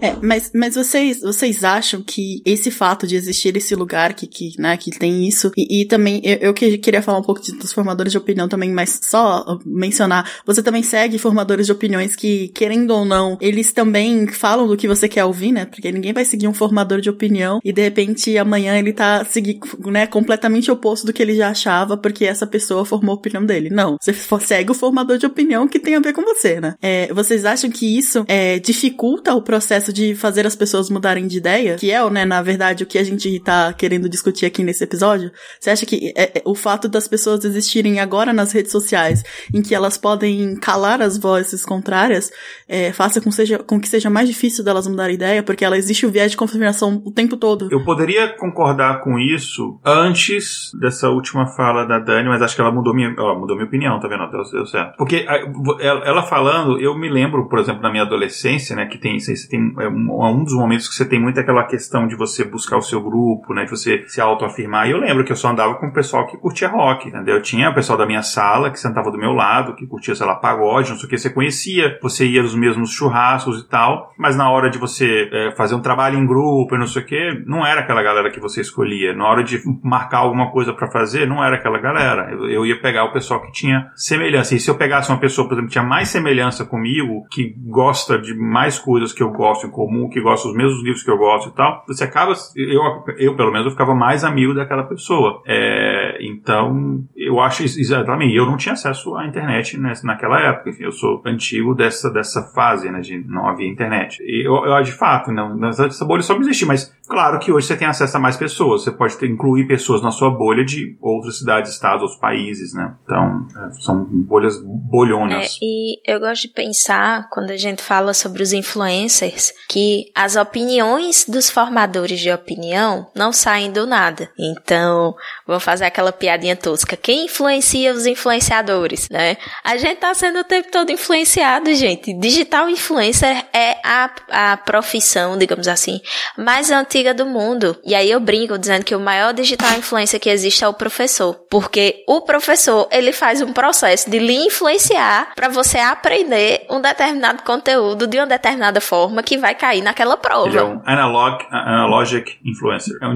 influenciador. Mas é um influencer. Né? Só que hoje em dia a gente transformou o, o, o influenciador digital como uma pessoa que vende produtos. Só que ele não diz que ele vende produtos, ele diz que ele vende ideias. Mas, gente, são produtos que ele vende. Ele vende produtos virtuais. A única pessoa que vende ideias são professores de escola particular. Porque literalmente ele vende ideias, né? Mas aí é, eu realmente não sei dizer se o fato de você estar exposto o tempo inteiro a viés de confirmação na internet se vai dificultar com que você mude de opinião. Sabe por que eu não sei dizer isso? Porque vejam, A gente achava, logo quando a internet apareceu, que ia ser um mundo idílico de informação, que todo mundo ia virar ser uns seres iluminados, porque agora a gente tinha acesso a todo o conhecimento do mundo de uma forma muito mais fácil e ocupando muito menos espaço. Era isso que a gente achava. Gente, quando se falava a rede mundial de computadores, né? A gente falava sobre informação.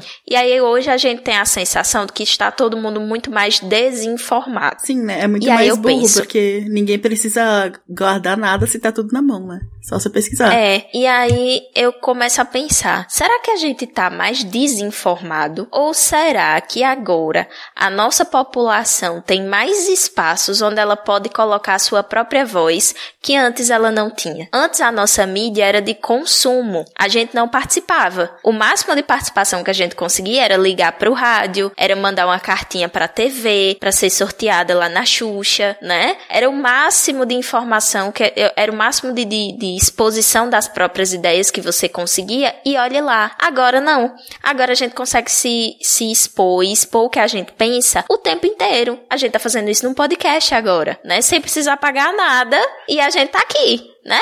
falando o que é que a gente acha, o que é que a gente pensa. A gente chegou ao ápice da democracia é, moderna, né, ocidental, quando o Renan lá, o Renan Calheiros na CPI falando aqui, ó, pergunta do internauta. Então, a democracia. Minha gente, um Twitter, o Twitter pautando uma comissão parlamentar de inquérito. Exatamente. Quando eu falo que o Twitter estava pautando, era literalmente as pautas, as coisas, os tópicos que o Twitter abordava estavam sendo citados pelos parlamentares. Documentações, o pessoal que citou as lá, quem fala mal de thread, olha lá, thread estava reunindo todas as informações Isso. e eles estavam usando, né? E aí eu fico pensando muito nisso, assim, de será que a gente tá sendo mais influenciado e essa coisa toda? Ou será que a gente tá meio praça da sé? Ou meio, meio de feira? Que tá todo mundo, cebola, um real, tomate, um real, e não sei o que. Cada um que grita de um lado. E às vezes alguém que tá sem gritar escuta outra pessoa e diz, cebola, um real. Gostei. Vem cá, me conta mais sobre essa cebola, um real, sabe? Igor, você ia falar alguma coisa? Não, só que eu vi, eu vi, eu ouvi pessoas se referindo ao a CPI a, como o podcast do Renan. pois é. Mas aí, gente, vamos então aqui, né? A gente falou bastante de opiniões, de, né, alguns conceitos, porque as pessoas têm as opiniões que elas têm. Mas agora vamos ao que interessa, que é por isso que o ouvinte está aqui, né? Ouvindo a gente aqui, aqui é como que a gente faz uma pessoa mudar de opinião. Então vamos dar aqui passo a passo de como você faz para sentar com aquele seu tio, né? E, né, olha aqui, ó, 100% das vezes que isso foi aplicado deu certo, porque a gente só olha as vezes que deu certo e a gente exclui as vezes que isso não funcionou, tá bom? Então, com certeza, acreditem aqui nos nossos nos nossos truques, tá bom? Gente, eu vou contar para vocês qual foi o plano que eu usei para obrigar toda a minha família a colocar passas em todas as comidas do Natal, porque eu amo passas. Então eu vou contar para vocês todos os truques psicológicos que eu usei para induzi-los a encher a comida de passas. Se você é da minha família, você não escute isso, porque senão vocês vão querer colocar passas. Olha aí, tá vendo? Mas antes, antes deixa eu só falar uma questão da, da questão da mudança de opinião e fazer um link com um episódio nosso mais antigo, que é o o número 28, que a gente falou é, como tomar, que era um episódio de como tomar decisões. A gente está falando da ciência das decisões. É, e uma coisa que a gente comentou lá e que tem a ver aqui também é que a idade ela tem uma relação, pelo menos os estudos foram feitos em relação a isso, ela tem uma relação muito grande. É, quanto menor a sua idade, mais propenso a mudar de, de ideia, mudar de opinião você está. E aí, inclusive, tem uma. Existem números foram colocados para isso. Obviamente, são números, são valores médios, e não se aplica a todo mundo, né? Uma, uma equação matemática. Mas o que se o que se verificou é que, por exemplo, se você nunca escutou um determinado estilo de música até os seus 28 anos de idade, você não vai escutar aquele estilo de música depois. Há 95% de chance, por exemplo, de que você continue escutando o mesmo estilo de música após os seus 28 anos de idade, o que você já ouvia antes. E essa proporção, inclusive, ficando maior ainda se você chega, por exemplo, numa idade mais velha, 35 anos, por exemplo. Eu pego meu, eu, por exemplo, assim, é muito difícil eu escutar ah, eu escuto bandas novas. Você vê, é muito parecido com bandas que eu escutava nos anos 90 também. E isso vale para várias outras coisas. É, um gosto, por exemplo, de comida, sei lá, eu gosto de determinado tipo de comida. É, é muito mais difícil você mudar ou, ou você tá apto a experimentar uma coisa diferente, sei lá, você não, não gosta de sushi. Se você nunca experimentou, você não gosta de sushi até os seus 30 anos de idade, é muito difícil que você depois dos 30 anos comece a apreciar sushi, por exemplo, né? E é interessante que o, é, vários estudos mostram que isso não é exclusividade dos seres humanos. Se você pega, por exemplo, é, a, e analisa ratos de laboratório, a curva de idade, obviamente proporcional, mas você pegar aquela curva de idade, é muito semelhante à curva de idade que a gente encontra em humanos. Né? Eles fizeram, por exemplo, teste de dieta de ratos, que era dado, por exemplo, opções para determinados ratos, assim, você tinha um determinado tipo de comida que você ia comendo, é, até, sei lá, o equivalente à adolescência daquele rato. Aí passava na idade adulta, você começava a oferecer outros tipos de comida. E ele,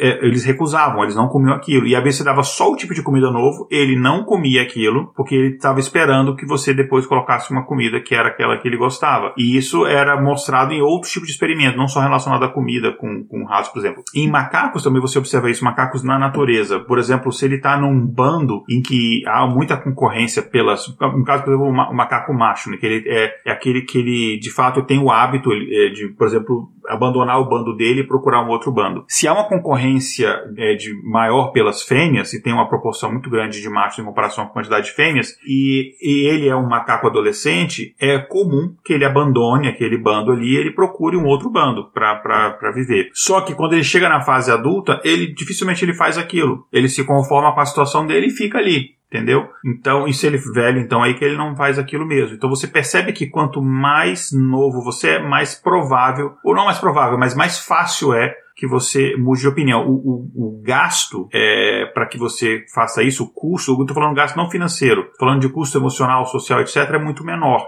É, se, e antigamente, e assim, tem aquela questão, né? Por, por, que isso, né? Antigamente se achava que é porque o cérebro ele era mais plástico, né? Mais moldável quando você era jovem e por isso você estava mais apto a mudar. Só que tem estudos mais recentes que eles indicam que tem uma outra questão aqui, que é uma coisa que a gente falou lá no episódio sobre é, é, como tomar decisões, que é o conceito de explore versus exploit que é basicamente o seguinte: a gente comentou esse conceito que a gente estava falando é, como é que você vai escolher, por exemplo, um restaurante que você vai comer. Você, vai, você tem a opção de um restaurante que você já conhece e você gosta, e um restaurante que você não conhece ainda, mas pode ser que seja uma boa escolha, uma coisa diferente, que você nunca experimentou. Como é que você sabe se você vai no conhecido ou você vai no novo? É isso que a gente chama desse, desse, dessa, desse trade-off, né? Entre um. Eu odeio quando eu fico falando termos em inglês, mas assim, entre explore e exploit. Eu estou falando só explore e exploit porque as, essas duas palavras têm sentidos diferentes em inglês, mas elas têm a mesma tradução para o português. Que é basicamente a diferença entre você explorar algo novo e você continuar naquilo que você já conhece e gosta. E aí, basicamente, a, a explicação que a gente deu naquilo, naquilo dali é que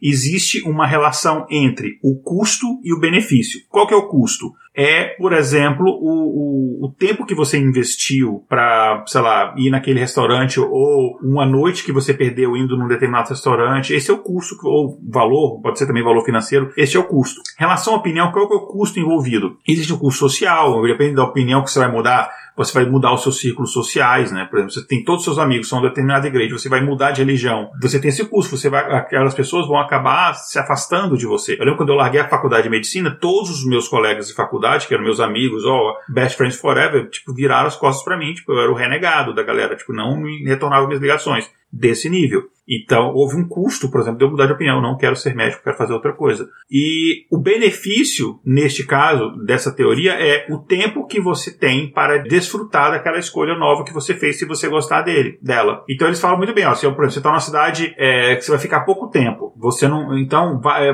vale mais a pena você ir numa coisa que você já sabe que você gosta. Porque você não vai ter, se você gostar da novidade, você não vai ter muito tempo para explorar a novidade. Mas se você não gostar da novidade, você perdeu uma oportunidade, daqui a pouco você vai embora e você teve uma experiência ruim. É, e aí eles falam que é mais ou menos isso. Se você ainda é muito jovem tem muito tempo de vida ainda, uma mudança de opinião aqui tem um custo menor, porque você teve um, um, um, investimento naquilo dali menor, né? Digamos, sei lá, eu. É, ah, se você é jovem, você acredita em determinado é, ideia, sei lá, acredito em anarcocapitalismo. Nunca foi meu caso, mas digamos, eu acredito em anarcocapitalismo, nessa, nessa fantasia de, de adolescentes. E aí eu sou jovem. Essa é, eu mudar... dissonância cognitiva, né? Isso daí. É. Porque, né, os, nem os, as palavras fazem sentido uma com a outra, mas o quê? Exato. E aí eu mudar de opinião em relação àquilo quando eu sou jovem, eu tenho o resto da minha vida para poder desfrutar dessa mudança de opinião, dessa, dessa nova visão.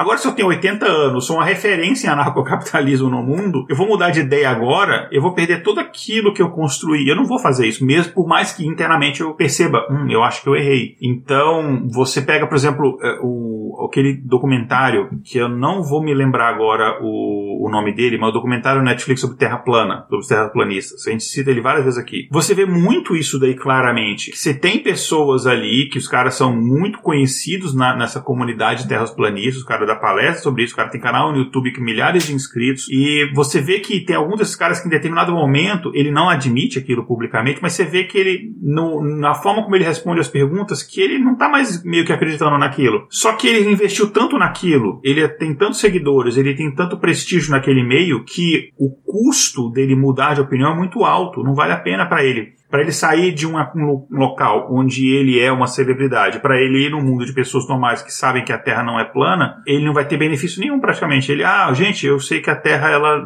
ela é redonda. E aí o pessoal, ah, tá, ok, você sabe o óbvio. Então é muito isso daí. E quanto mais passa o tempo, mais difícil é você fazer essa mudança, né? Tem muito jogo que é assim, né? Você tá com um personagem, aí você tá, sei lá, com level 150. Você não vai mudar de personagem com level 150. Você já investiu tanto naquele personagem, mesmo que, poxa, se eu tivesse escolhido outro personagem no começo, você não vai mais fazer isso. Então, é, eu acho que é mais ou menos por, por aí. É, eu tava pensando também que vamos trazer isso pro mundo real, com valores do mundo real, para ficar mais, mais simples da gente conseguir entender, né? Quando a gente traz pro concreto, fica mais fácil do que quando está no abstrato. Então, quando a gente fica falando, né, de que o cálculo do custo que a gente teve, o que é que vai ser esse custo? Minha gente, quando a gente acredita numa coisa, isso vai ser um constitutivo de quem a gente é. Então, vamos pensar em crença religiosa. O que eu acredito enquanto crença religiosa vai moldar os meus valores morais. O que eu acredito é, em que seja melhor enquanto perspectiva econômica vai moldar a minha forma de enxergar determinadas relações sociais, né? As coisas que eu acredito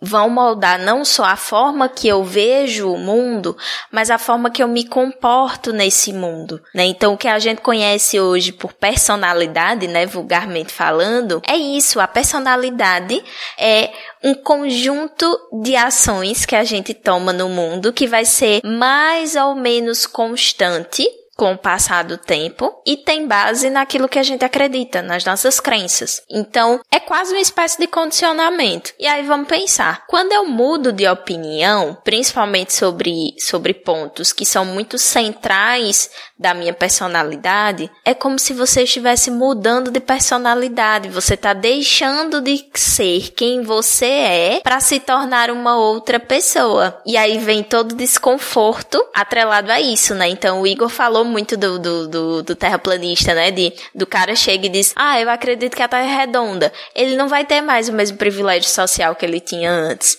Mas, uma outra coisa que vai acontecer com ele é, imagina um cara que tá, sei lá, há mais de 20 anos é, acreditando que a Terra é plana e que ele tem toda uma carreira consolidada nisso e ele tem prestígio social nisso. E, de repente, ele é, com mais acesso a discussões, com mais conversas com outras pessoas, ele começa a enxergar que a coisa não era exatamente como ele pensava, ele começa pelo menos a ter dúvidas. Não vamos dizer nem que ele deixou de acreditar, vamos dizer que ele começou a ter dúvidas. A pessoa já está há mais de 20 anos com aquela crença há mais de 20 anos, aquilo já define quem ele é. Então, ele vai ser confrontado não só com a opinião dele, mas ele vai ser confrontado com, tá, mas se eu deixar de ser essa pessoa, quem eu vou ser agora? No que é que eu vou me apegar? Em que eu vou acreditar? Então, quando a gente fala de pessoas que têm uma visão muito extremista das coisas, a gente tá falando sobre isso, né? De uma pessoa que abraça aquele valor, né? Aquela crença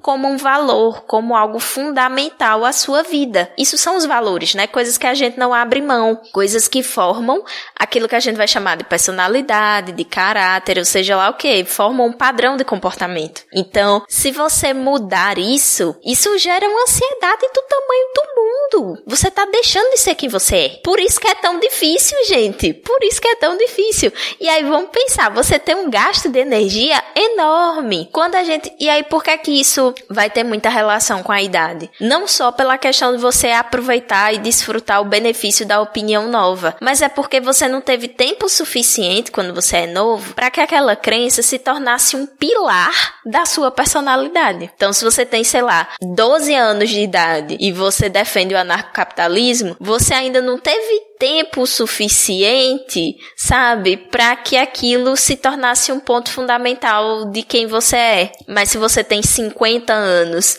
e você defende anarcocapitalismo, aquilo ali já é um definidor dos seus valores. Sim, e tem, tem outro ponto também, Dani, é, dessa parte de mudar de ideia, principalmente quando você muda por uma ideia, por exemplo, que é o oposto, como vocês estão falando aí, né? A Terra é plana, eu mudei de ideia, não, agora a Terra é redonda. E também tem o se admitir errado, né? Então você vai dizer que 20 anos da sua vida você estava com uma crença errada, porque assim, não é porque você mudou de ideia porque as coisas mudaram, não, as coisas sempre foram assim e você que mudou de ideia. Então você tem que a, a, implicitamente ou explicitamente admitir que você estava errado em certo ponto da sua vida, né? Sabe como é muito comum isso, Kézia? Em seita. Sim. Quando a gente assiste depoimentos de pessoas que saíram de seitas, de, dessas seitas bem malucas, assim, que, que envolvem uma série de violações de direitos, a gente vê muito as pessoas relatando exatamente isso, que perderam sei lá quantos anos da vida Sim. acreditando num negócio e você vê a sensação de desamparo. Sim, e, e aí, por da, exemplo, da né, pessoa. nessa, por exemplo, né, vamos usar o exemplo extremo, então, que você falou da seita. Dentro da seita, você teve diversos é, comportamentos ou diversas ações que se você não acreditasse naquilo, você não faria. Então, quando você está na condição de que não acredita mais naquilo, que você estava errada, você olha para trás e fala: olha o tanto de coisa que eu fiz, entendeu? Por causa dessa crença errada. Então, o, o sentimento de culpa, o sentimento de, de, é muito grande, sabe? Então, tem, é, é, existem muitos fatores, assim, que, que a pessoa, existem muitas pessoas que simplesmente não conseguem mudar de opinião exatamente por isso, sabe? Porque mudar de opinião seria admitir que não só um traço da personalidade dela não existe mais, como todo, tudo aquilo que justificou justificou tantas e tantas ações ou tantas e tantas, né, coisas, não é, estava errado, sabe? Estava errado e não era para ter sido assim, sabe? Então, às vezes é uma, um, uma pressão muito grande, assim, pra, pra pessoa, sabe? E, e, dependendo da idade, realmente não vale mais a pena, sabe, fazer isso, sabe? Então é um esforço muito grande para se fazer. E a gente tá falando de quando, é, de um fundamento de algo que torna as ações inteiras das, da pessoa erradas. Então, vamos lá. Se você faz parte de uma seita que acredita que usar amarelo é pecado e é um pecado mortal que vai te levar a, ao sofrimento eterno da sua alma, e você vê pessoas na rua usando amarelo, e aí você diz: essas pessoas, eu preciso desesperadamente salvar essas pessoas, e aí você sai tacando fogo em tudo que é roupa amarela, você rasga roupa amarela no meio da rua, você ataca pessoas que estão usando roupa amarela porque elas precisam tirar aquela roupa imediatamente e elas não entendem é, você fala, isso. Nossa bandeira nunca, nunca será amarela.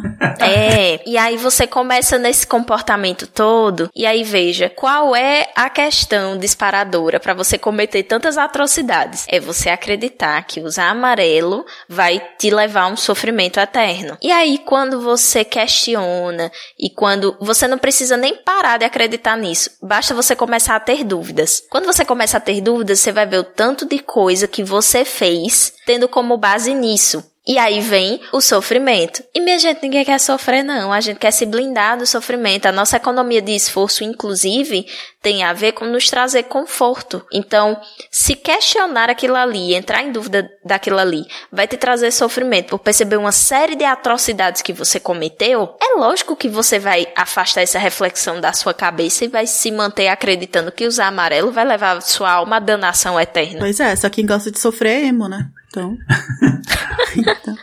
Porque é um sofrimento validado socialmente. Pois é.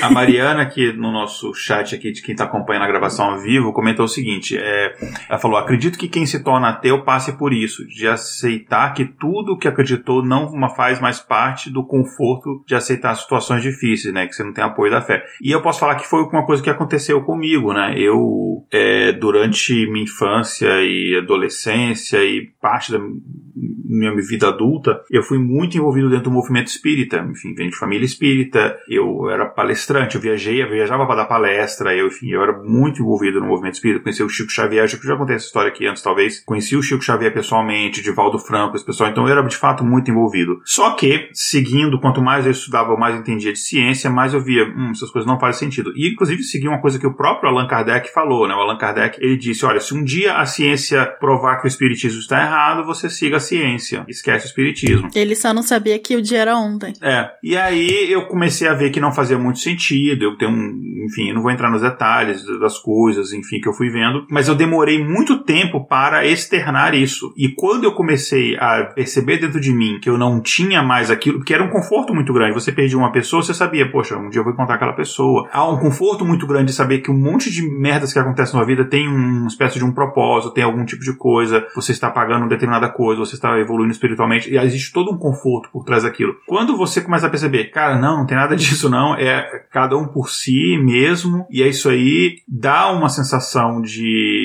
vazio, dá uma sensação de desamparo, e assim, demorou muito tempo para eu assumir para as pessoas, e mesmo para mim mesmo, pra eu entender aquilo. Eu, eu fiquei muito tempo me achando, eu sou um espírita cético. Eu sempre fui muito cético, mas eu sei, ah, eu sou um espírita cético e tal, não sei o que. Eu não acredito, eu acredito no espiritismo, mas não acredito em X, Y e Z, aí de repente o X, Y e Z se tornou o abecedário inteiro. Aí foi que eu, de fato, saí do armário, de fato, e me assumi como uma pessoa, enfim, ateia. Mas até, mas até esse processo acontecer foram alguns anos para eu conseguir, porque o investimento emocional e tudo que eu fiz naquilo tinha sido muito grande, né? É, eu fazia muito, uma parte muito importante de quem eu era. É, então, enfim. É... E perceba que esse processo, né, de, de você se tornar ateu, envolveu o fato de você desenvolver outras estratégias que iam gerar conforto. Que foi, por exemplo, Sim. a sua estratégia de aprender mais sobre ciência. Gera um conforto do ponto de vista cognitivo. Eu não estou dizendo que você trocou religião por ciência, não é isso. Mas é que você meio que se preparou. Foi um processo gradual. A gente não está falando de uma ruptura.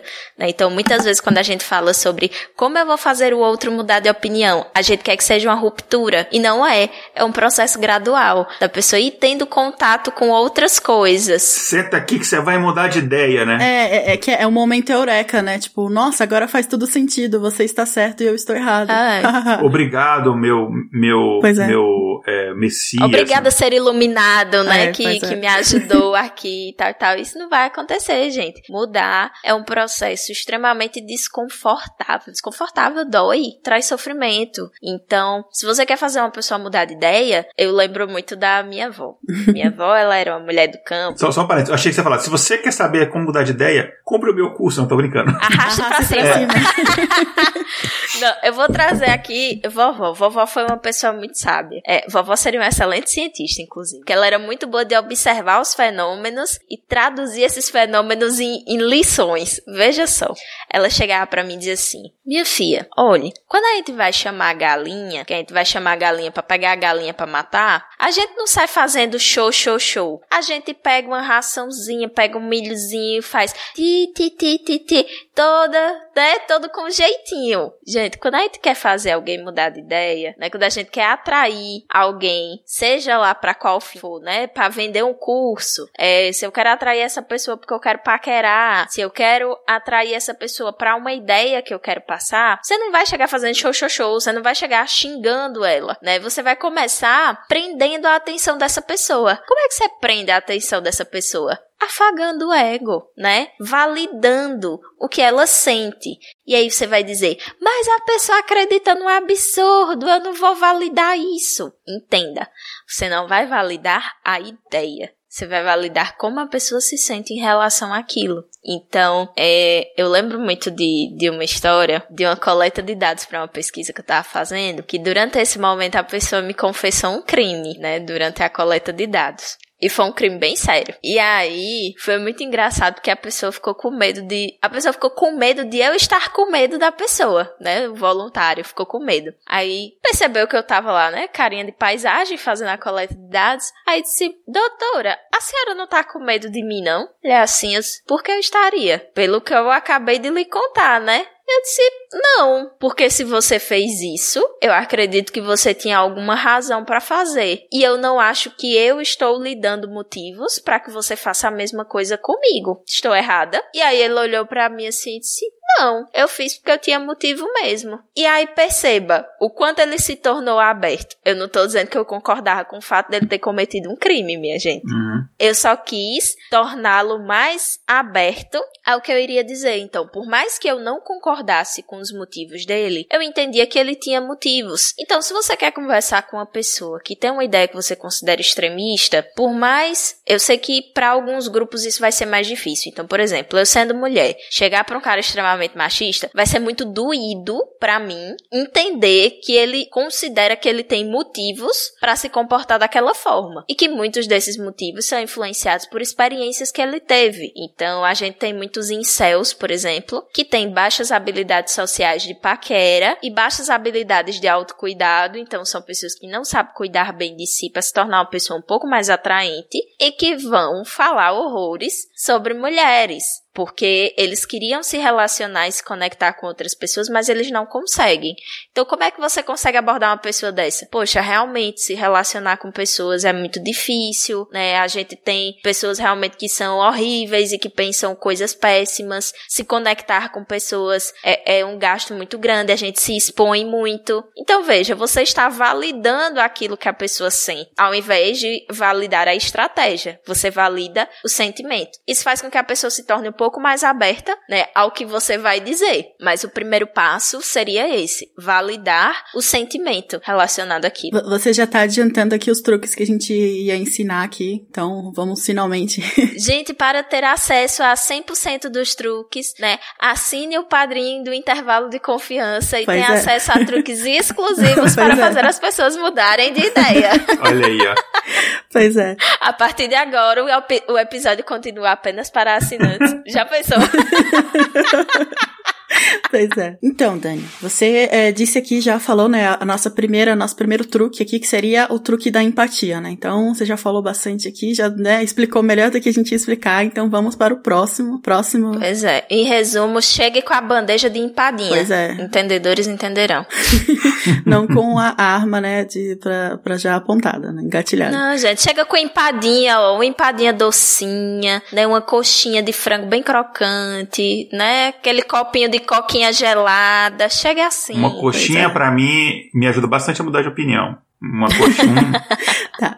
Então, a segunda, a segunda, né, a nossa segunda dica, o segundo fato aqui para fazer uma pessoa mudar de opinião é que é uma coisa que parece assim meio contra-intuitiva, mas os fatos são o inimigo, né? Então, é, aqui a gente vai, a gente, né, sempre fala de fatos, ciências, intervalos de confiança, e você quer que você pegue isso, né, jogue pela janela. As pessoas não vão ouvir seus fatos, entendeu? Então ela não vai ouvir sua informação, ela não vai é, ver aqueles dados maravilhosos de estatística que você juntou e pegou aqui no intervalo de confiança para ela e vai, né, mudar de ideia. Ela não vai. Então você não ouve uma estatística, aí de repente muda de lado, também não acontece as mesmas coisas com as pessoas. Então, os fatos, eles são como socos, né? Então, eles geralmente fazem com que o outro lado ponha as mãos para cima e bloqueie qualquer coisa que você mande em seguida, né? Então. Se estatística fizesse as pessoas mudarem de ideia, não tinha botafoguense no mundo. Os botafoguenses agora me odiando.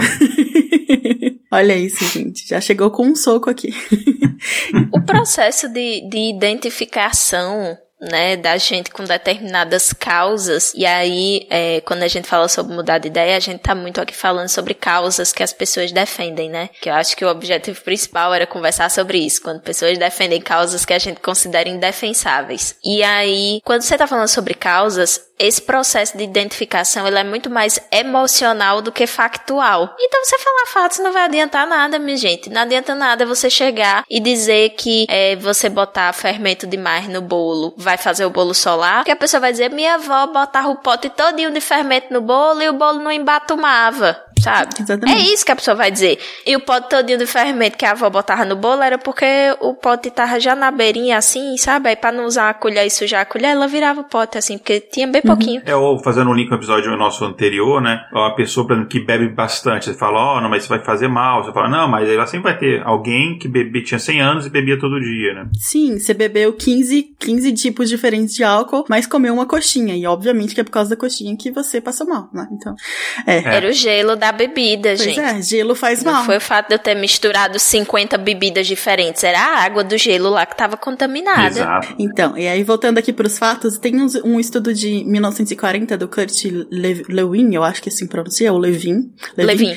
É, e ele diz que em palestra sobre por que as pessoas deveriam mudar de opinião, né, mudar seu comportamento, elas eram eficazes em apenas 3% do tempo, né?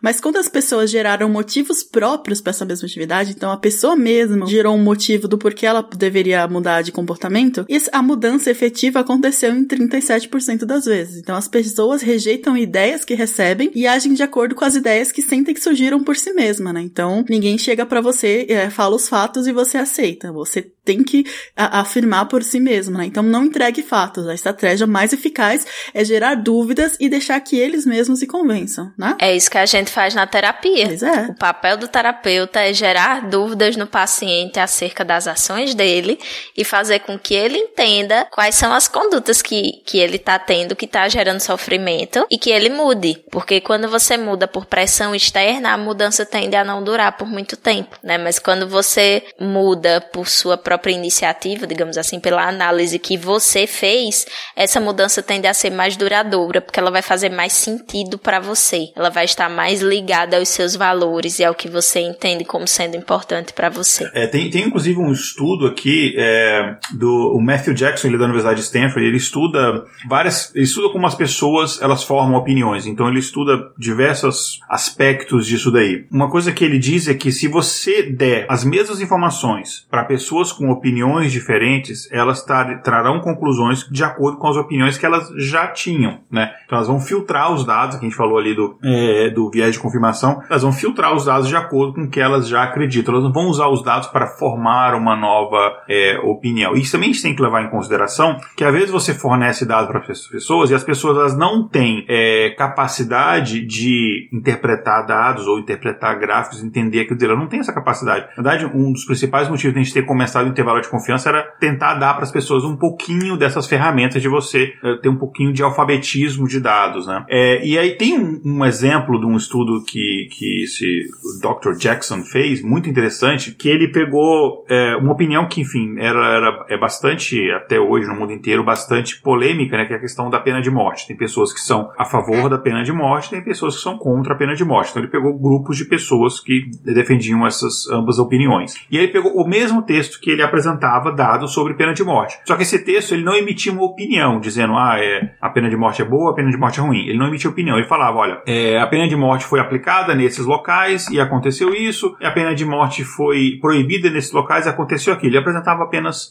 fatos com o mínimo. A gente sabe que isenção total é, é impossível, mas o, assim, o máximo possível de isenção. E aí depois ele perguntou para as pessoas é, a opinião que elas tinham antes, né? Então ele já sabia. E aí ele perguntou para as pessoas: olha, esse texto na sua opinião, ele é a favor ou contra a pena de morte? As pessoas que eram a favor da pena de morte falavam que aquele texto era favorável. As pessoas que eram contra falavam que aquele texto era contrário, mas era o mesmo texto que foi dado para todas as pessoas. Cada um achou que aquele texto era bom ou ruim para a opinião dela. Quer dizer, cada texto achou que aquele texto era bom ou ruim em relação à questão da pena de morte, baseada na opinião que elas já tinham daquilo dali. E ele perguntou para a pessoa: você mudou de opinião o que você tinha antes? E praticamente ninguém falou que aquele texto deixou ela pensativa em relação àquele assunto. Não, é isso daqui, o texto é favorável a isso mesmo e é isso aqui. É, ela apenas confirmou o que ela já acreditava, né? E muitas vezes você tem uma visão errada sobre você mesmo. Tem um estudo que foi feito é, também pela Universidade de Stanford com uma, uma rede de uma franquia de restaurantes é, aqui nos Estados Unidos. E eles eram eles analisaram 200 unidades desse restaurante e eles entrevistaram os gerentes daqueles restaurantes. E é uma rede que você tinha um, uma forte avaliação de desempenho. Então você tinha constante avaliação de desempenho dos gerentes das unidades, você, eles recebiam relatórios trimestrais do rendimento deles, enfim, tudo aquilo dali. E aí foi perguntado o seguinte: olha, o, o qual o percentil que você acha que você,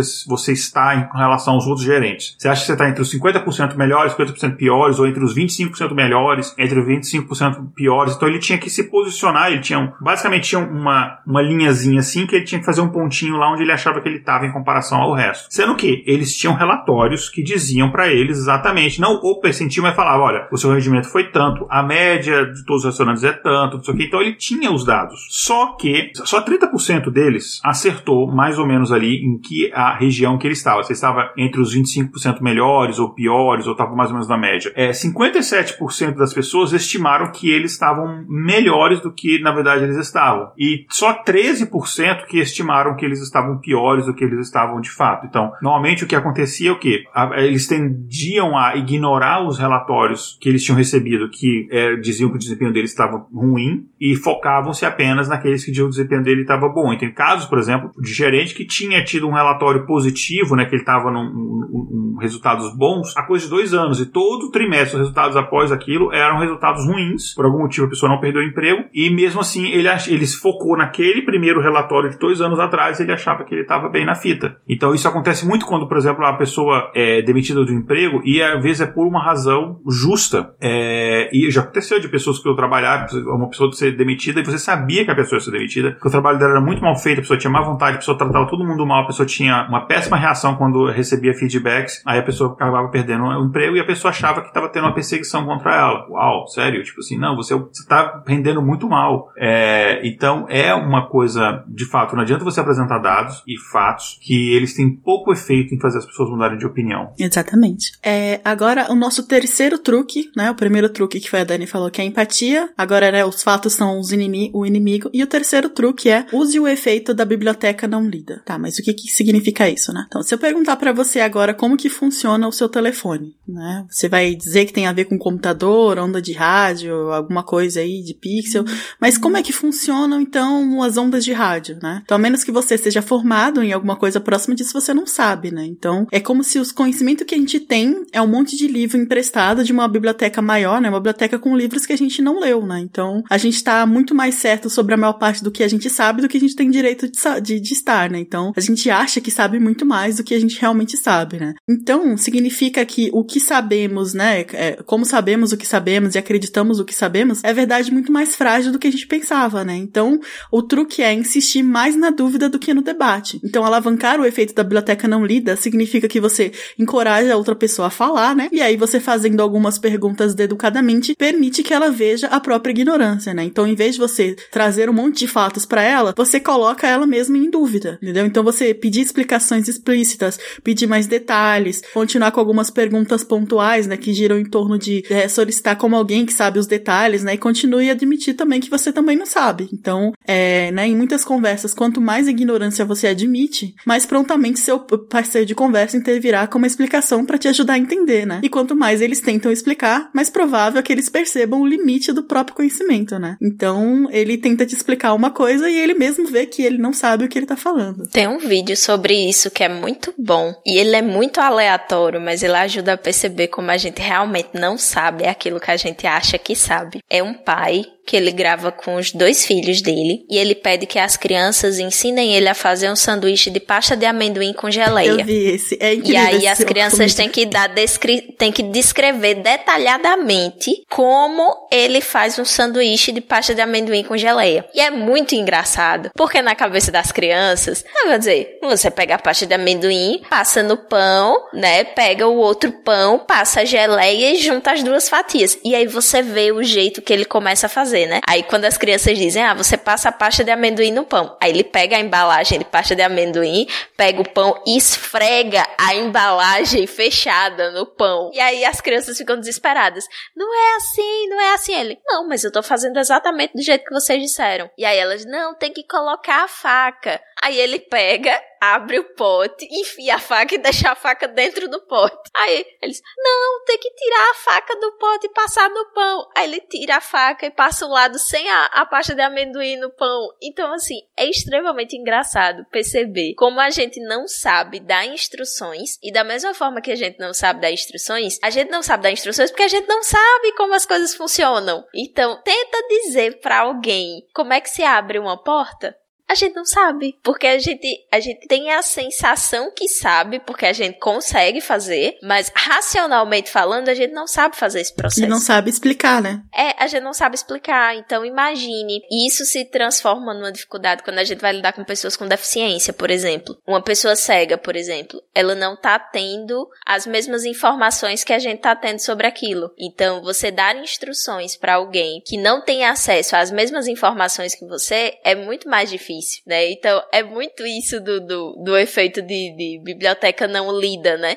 A gente não sabe exatamente do que, que a gente tá falando, mas a gente tem plena segurança de que sabe, né? Eu sei fazer o sanduíche de pasta de amendoim com geleia. Quanto menos a gente sabe de alguns assuntos, mas a gente acha que sabe desses assuntos. E você pode pegar até coisas também, outras coisas do dia a dia, como, por exemplo, é, se você perguntar pra qualquer pessoa, você sabe como é que funciona um vaso sanitário? Sei. Você sabe como funciona, você usa esse negócio a sua vida inteira. Ah, o meu quebrou, você pode me ajudar a consertar? A pessoa não sabe nem por onde começar que peça que tem que trocar, o que tem que fazer, se olha, ela tá quebrado. Ela não sabe como é que tava antes de tá quebrado. Aí vai, ela vai no YouTube, vai pegar um tutorial e não sei o que, enfim. Às vezes não tava nem quebrado, às vezes era só a correntinha que regular a altura da boia que soltou. É, normalmente é isso. Então tem, tem essas, é, essas questões de. É, eu, eu, eu, pego um exemplo, por exemplo, que eu lembro que um, o meu filho, eu tenho enfim, três filhos, mas o, o, do meio, ele é bem pequenininho, é, ele falava que ele não. Todas as crianças dele conseguiam se balançar sozinhas no balanço e ele não conseguia. E eu fui explicar para ele pelo telefone, assim, como é que ele tinha que fazer. Como é que eu vou explicar que você vai se balançar sozinho? E aí ele foi reproduzindo exatamente os movimentos que eu estava explicando para ele, mas não deu certo. E aí eu tive que parar e pensar, deixa eu pensar aqui fisicamente como é que vai fazer sentido para que um corpo naquele negócio consiga fazer gerar um movimento aquilo dali. E aí é, isso é uma coisa assim, sei lá, pô, claro que eu sei como é que você se balança no balanço, né? E pegando um gancho disso daí, deixa eu falar mais um estudo aqui. Também foi feito na, em Stanford.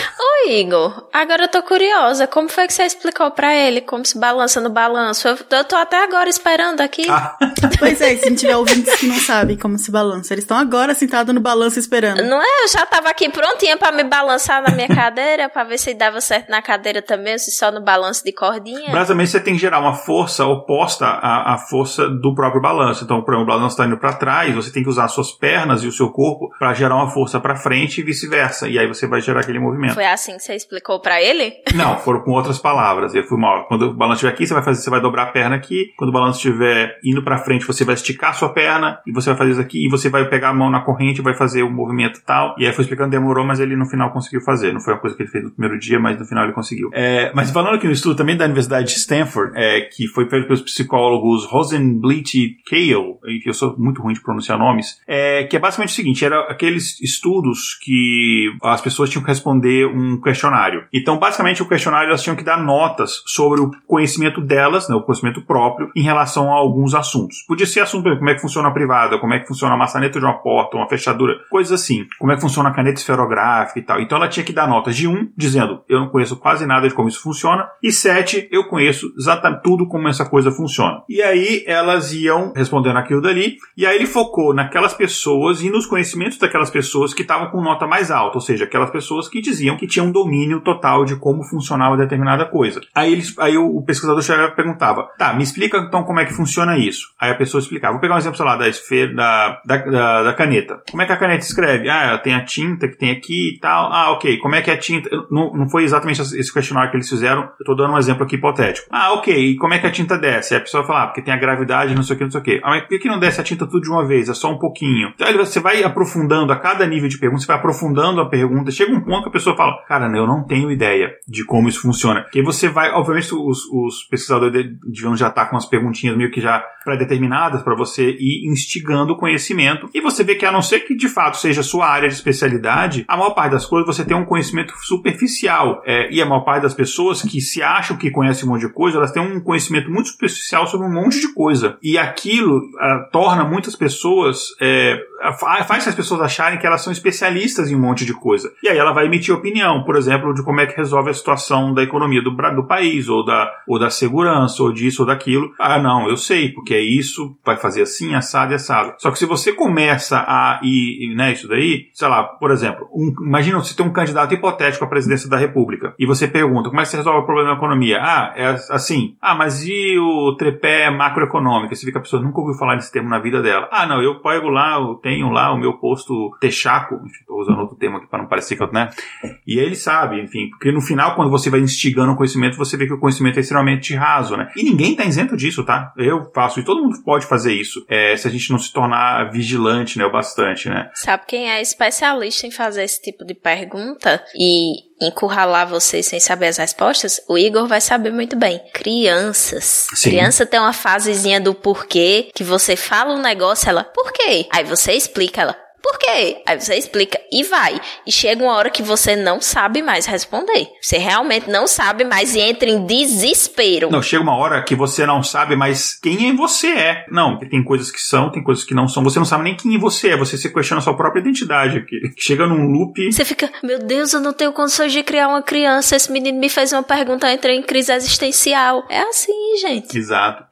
Tem, muito aquele, aquele meme, né, do pessoal que fala assim, não, se eu tivesse uma máquina do tempo e voltasse lá no século XV, eu ia me dar bem, porque eu ia chegar e falar para eles da eletricidade, não sei o quê. Aí tem um meme assim, pessoal, ah, mas como é que funciona essa eletricidade? Aí você, uh, então, não sei. E, tipo, você ia dar na mesma, né? Você chegar e você não contribui nada pela, pra sociedade. Você sabe que existe um negócio muito maneiro chamado eletricidade, mas você não tem a menor noção de como é que você faz para gerar isso daí. É, teve um outro estudo feito pelos Sloman e Fernbach, que são dois psicólogos, que eles pegaram dois temas que são bastante debatidos e, e bastante polêmicos, é, enfim, não deveriam ser, mas são bastante polêmicos, que é mudança climática e o outro é a questão de controle e venda de porte de armas. Isso é muito polêmico aqui nos Estados Unidos, enfim, é, porque acha-se que se você tiver um mínimo de controle sobre venda de armas, você está ferindo a liberdade das pessoas. Mas eu não vou entrar no detalhe que a gente tem um episódio inteiro sobre ah, os dados em relação à venda de armas, um dos primeiros, acho que foi o quarto episódio nosso. É, mas a questão era, ele pegou pessoas pessoas que elas diziam, os entrevistados, os voluntários, que eles tinham um bom conhecimento sobre esses assuntos. E aí ele ia pedindo para essas pessoas irem explicando é, o quão é, o detalhe sobre aquilo e, o nível de confiança que as pessoas tinham na, no próprio conhecimento ia diminuindo porque ele começava a perceber que ele não tinha de fato conhecimento naquilo dali. Só que,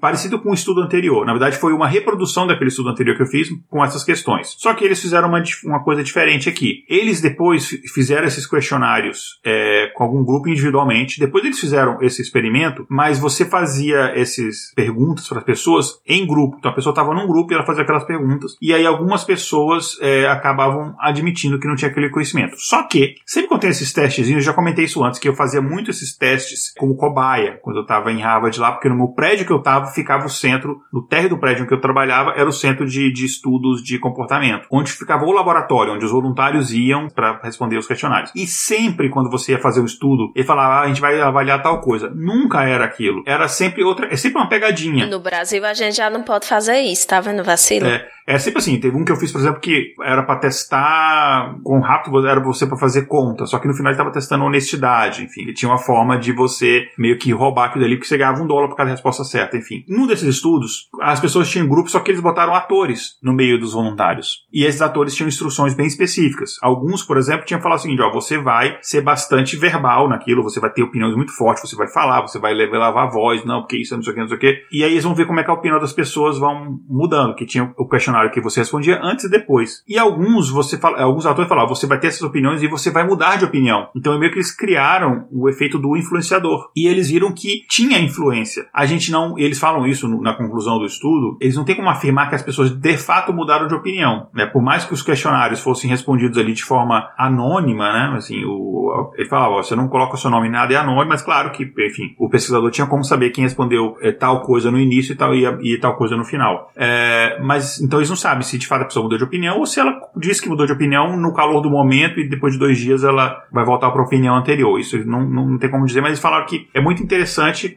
a, a, as pessoas mudando as, é, de opinião ali naquele momento ou expressando uma opinião diferente naquele momento baseado no que a outras pessoas estavam dizendo. Então é muito aquela coisa de você pertencer a grupo, né? Então, pô, tá todo mundo falando isso daqui, tipo, eu não vou ser o cara que vai chegar e vai falar diferente, né? Então, é, tinha muito isso daí. Eu, eu, no caso, seria diferente. Eu seria o cara que. Não, tá, tá errado, não é isso não. Tem mudança climática sim, enfim.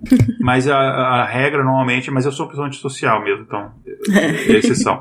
mas a regra normalmente é que você, tipo, ou você fica na sua, ou você meio que vai dar aquela concordada ali para não criar atrito, né? E foi o que eles perceberam nesse estudo. Isso. E aí, voltando aqui às nossas dicas de fazer a pessoa mudar de ideia, a quarta dica é uma dica de use escalas e métodos de comparação. Então, se você usar uma escala no numérica ou alguma comparação, né, assim, para fazer, você faz e traz as pessoas de volta à realidade, né? Então, por exemplo, a pessoa pode dizer, nosso governo é tirânico. E aí você fala, se a Rússia, né, de Stalin era 9 na escala de 10, né, na tirania, onde que você acha que tá nosso país agora? Aí a pessoa já vai dar uma, né, diminuída aí na bola, sabe?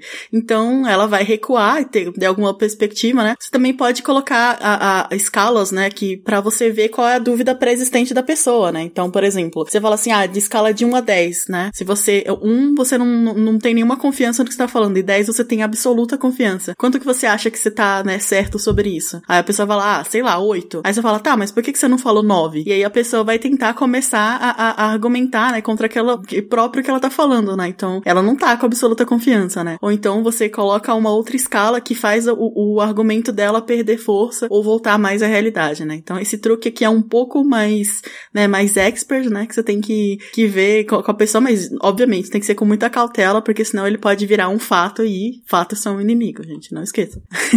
o quinto truque é usar a desconfirmação. E aí você fala, tá, mas o que que é isso, né? É a, a, o truque, é o que a, o método científico é baseado, né? Que é a falseabilidade, né? Então, em que condições essa sua crença ou essa sua opinião pode ser falsa, né? Então, se uma pessoa for, né, razoável, intelectualmente honesta, né a gente tá assumindo isso, ela vai admitir que pode ser que ela esteja errada, né? Então, responderá com uma sugestão sólida sobre algum outro ângulo que isso pode estar errado e você pode usar para convencê-la, né? Então, faça perguntas para esclarecer essas condições específicas, né, que ela pode talvez reconsiderar, mas obviamente nem todo mundo vai jogar limpo, né? Então, se você quiser continuar buscando ponto, você pode abordar a questão do porquê que a barreira é tão alta só para esse tópico, né? E fazer uma pergunta com um coisa mais mais razoável, né? Então, é, sei lá, você usa esse processo de raciocínio só para mais alguma outra coisa ou só, sei lá, pro aborto ou só, sei lá, para é, se o Corinthians é o melhor time,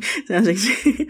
Não, só um exemplo, tá? Né? Por que que você acha que seu padrão é tão alto do que para isso do que para outras coisas, né? Então, o, só para vocês terem é, um exemplo, né, de, de é a pessoa falar assim, ah, eu sou a favor da, da pena de morte, que foi o exemplo que, que você colocou aqui, que a gente já falou. E se fala para ela, tá, mas que, que, que condições ou que, que situação que seria que você não, não seria a favor da pena de morte? Aí ele falaria, ah, sei lá, quando um pai de família é, roubou o, o mercado para dar, dar comida pros filhos. Aí você vai lá e explora, entendeu? Essa outra situação que faz, tá, por que que aqui você acha que isso não, sua opinião mudaria, entendeu? E aí você vai criando a falsibilidade e abrindo portas para dúvidas, né? Aquela, para aquela pessoa abrir e pensar em outras situações ou casos que aquela opinião não valha, né? E lembrando que nesse caso só vai dar certo se a pessoa já tiver aberta e se todo o processo anterior que a gente já falou já tiver sido feito, né? A gente tá ainda aqui no, no sistema de gradação, porque não é que na mesma conversa você vai fazer tudo isso. São em dias diferentes, gente. Dividir e conquistar, né? Então todo dia você faz um pouquinho, né? Todo dia convence um pouquinho e vai um pouquinho. E quando a Késia falou sobre jogar sujo, eu acho importante a gente conhecer as táticas do inimigo, porque o inimigo é ardiloso, já diziam os crentes, né? Então, vamos pensar o seguinte: quem joga sujo, quando a gente tá falando de argumentação, vai usar uma tática que é muito manjada, muito manjada mesmo, mas muita gente cai no bait. Veja só, vamos imaginar pessoa A e pessoa B. E aí, quem joga sujo, vamos dizer que quem tá jogando sujo é a pessoa B. Ela usa uma argumentação que vai desestabilizar a outra pessoa. Então vamos lá, vamos trocar por nomes, né? Deixa eu botar os nomes assim super comuns. Etevalda está conversando com Gimnosmar. E aí, eles estão conversando, para não correr o risco, gente, de ter ouvinte com o mesmo nome, né, e não ficar chateado. Uhum. Etevalda está conversando com Gimnosmar, e aí, Gimnosmar diz alguma coisa, né, e Etevalda fica, né, absurdada com aquele argumento que Gimnosmar deu. E ela diz, isso é um absurdo, Gimnosmar. Você não percebe o tamanho do absurdo que você acabou de dizer? E aí, Gimnosmar vai e diz, olha aí, tá vendo? Tá vendo o descontrole emocional dela, de Etevalda, se ela tivesse certa, ela não ia precisar estar tá dando esse showzinho. Se Etevalda tivesse certa, ela não ia precisar subir o tom de voz. Por que, que Etevalda tá nervosa? E aí ele ataca Etevalda para desqualificar o argumento dela. Usa o descontrole emocional dela pela indignação com a situação, né, para descredibilizar. E aí Etevalda vai ficar ainda mais desestabilizada, né? Porque a pessoa tá ali apontando uma coisa que não tem nada a ver, né, minha gente? Tá misturando alho e bugalho. E aí ela pode partir pro ataque pessoal, né? Ela cai no bait. E aí diz, você é um desonesto e não sei o que. E começa a xingar a Gimnosmar. E aí o que é que Gimnosmar faz para sair por cima da carne seca? Gimnosmar diz, eu estou sendo perseguido por falar aquilo que eu acredito. Eu tô aqui tentando conversar numa boa e eu estou sendo atacado. Todo mundo aqui está de prova que eu estou conversando normalmente. E Etevaldo subiu o tom de voz para mim e começou a gritar. E aí, com o passar do tempo, com essa narrativa, Gimnosmar vai criando todo um storytelling e ele vai convencendo as outras pessoas que ele é só mais um injustiçado por falar o que ele pensa e tudo mais. Daqui a pouco vira um guru de alguma coisa. Estão querendo me calar. Pois é. Uhum, estou sendo censurado, este é um país livre. Porque agora nem pode falar mais nada pra, pra qualquer mulher que elas vão ficar brigando, entendeu? Não é assim. Pois é. Não, não. A Etevalda ela é impossível. Ninguém pode falar nada pra Etevalda. Geminosmar, por exemplo, pode sair por aí. Isso aqui, não, não aconteceu na vida real, gente. Ele pode sair por aí falando absurdos em manifestações, por exemplo, e aí alguém, depois de muito provocado, dá um tapa nele, tá vendo? Eles não sabem argumentar. Eles estão tão errados que só sabem Uhum. responder com a violência e faz toda uma carreira política em cima disso. Pois é. Gente, isso não aconteceu, tá? Isso é uma coincidência. E aí você não percebe que, na verdade, isso é estratégia, né? O irritar o inimigo até ele se descontrolar emocionalmente é estratégia. Pois é. É, e aí, isso é a estratégia mais básica possível. Quem nunca teve, quem já foi irmão mais novo sabe. Você fica enchendo o saco do irmão mais velho toda hora, perturbando o juiz, até ele lhe meter lá a mão e você ir chorar pra mãe pra dizer que ele tava encrencando com você. você chega, ô mãe, o fulaninho me bateu. Aí a mãe, mas fulaninho, não sei o que. E na verdade era você que tava enchendo o saco do seu irmão o tempo todinho. E quem leva a culpa é ele, porque você cedeu. Pois é. Na última coisa, antes desse, de- dessa confirmação, só uma última coisa é o seguinte: é, isso tem muito a ver com várias coisas que a gente já falou, a gente pode combinar tudo, enfim, é, numa coisa que é o seguinte: é, dá para você usar isso junto, por exemplo, com a questão do, do viés de confirmação. É, vou pegar, por exemplo, a questão do uso de máscara, que tem gente que não acreditava que isso poderia ajudar a, a conter o espalhamento né, da- da- do coronavírus ou da pandemia. E aí você perguntava para essa pessoa, você perguntava para a pessoa assim, mas por que que você não usa? Ah, porque não adianta, não resolve nada, não sei o que, etc. Mas teria alguma forma de você, assim, o que que precisaria, que tipo de prova você precisaria para é, que isso você considerasse que não, que isso de fato é uma coisa que ajuda? É, ah, precisaria de X, Y e Z. Aí você fala, não, mas isso já tem, olha só, tá aqui. Aí a pessoa, não, mas e aí a pessoa entra num negócio que, enfim, ela já tem meio que que, que aquela opinião. Aí é, que- é aquele tipo de alma quase que perdida, que você sabe que por esse caminho você não vai conseguir. É, é aquela pessoa que, por exemplo, se a OMS divulga alguma coisa que vai a, a favor com o que ela acredita, ela fala, "Ah, mas a OMS falou isso daqui. Mas você fala, sim, mas a OMS também falou X, Y, Z, e você tá falando que aquilo ali é conspiração da OMS para poder botar um chip na cabeça das pessoas e ficar monitorando, né? Sendo que é muito mais fácil instalar um aplicativo de tirar foto e mostrar você como você fica mais velho, e isso é de fato feito comprovadamente para poder te monitorar e te rastrear, mas você faz mesmo assim, ou seja, entra naquele, naquela mesma, mesma questão. Por mais que a pessoa, na cabeça dela, ela se pense uma pessoa racional, não, se me apresentar os fatos assim, eu posso mudar de opinião, os fatos são apresentados e ela mesmo assim não vai mudar de opinião, né? É mais complexo do que isso. E aí a gente percebe que é porque não é racional, é emocional. E aí quando a gente tá sob é, forte resposta emocional, a gente não raciocina direito. Então, aquele lance dos antigos, né? Não tome decisões quando você estiver muito feliz ou muito triste. É por isso, você não pensa direito quando você tá sob emoções fortes. E aí quando você se vincula a essas coisas, você tá vinculado pela emoção e não pela razão.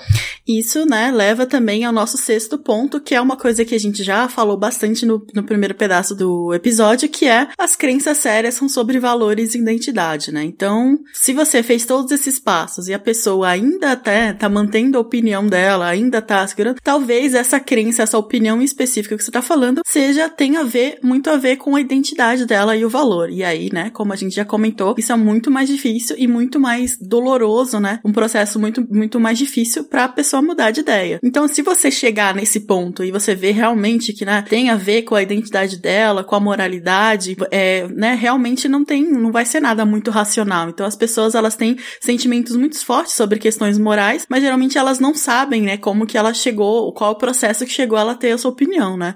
Então, talvez nesse ponto você pode mudar de, de assunto da- sobre exatamente sobre aquelas crenças, né? É, se elas são verdadeiras ou não, e vai mais pro lado de como que essas crenças contribuem para o senso né, de identidade da pessoa, né? Então, você vai colocando dúvidas, falando assim, ah, todas as pessoas sensatas do mundo, né, teriam essa crença? Ou sei lá, isso é de uma, uma coisa que uma pessoa é, razoável, cidadã de bem, em seu caso, teria opinião? Então a pessoa vai começando a se questionar, né? E a usar as perguntas de co- desconfirmação, né? Relacionados a isso, né? Tipo, você seria uma boa pessoa se você não tivesse essa crença, por exemplo, voltando, sei lá, usando à questão do aborto. Então, as pessoas que acreditam é, que são a favor do aborto não são pessoas é, boas, vamos dizer assim, sabe? Então, sabe, usando, é, jogando esse um pouco de, de crença e moralidade, talvez, né, colocando algumas contradições no raciocínio dela, de novo, né? Agradavelmente, afrouxando algumas conexões, né? Então, por exemplo, às vezes ela, ela é, sei lá, o aborto, é a questão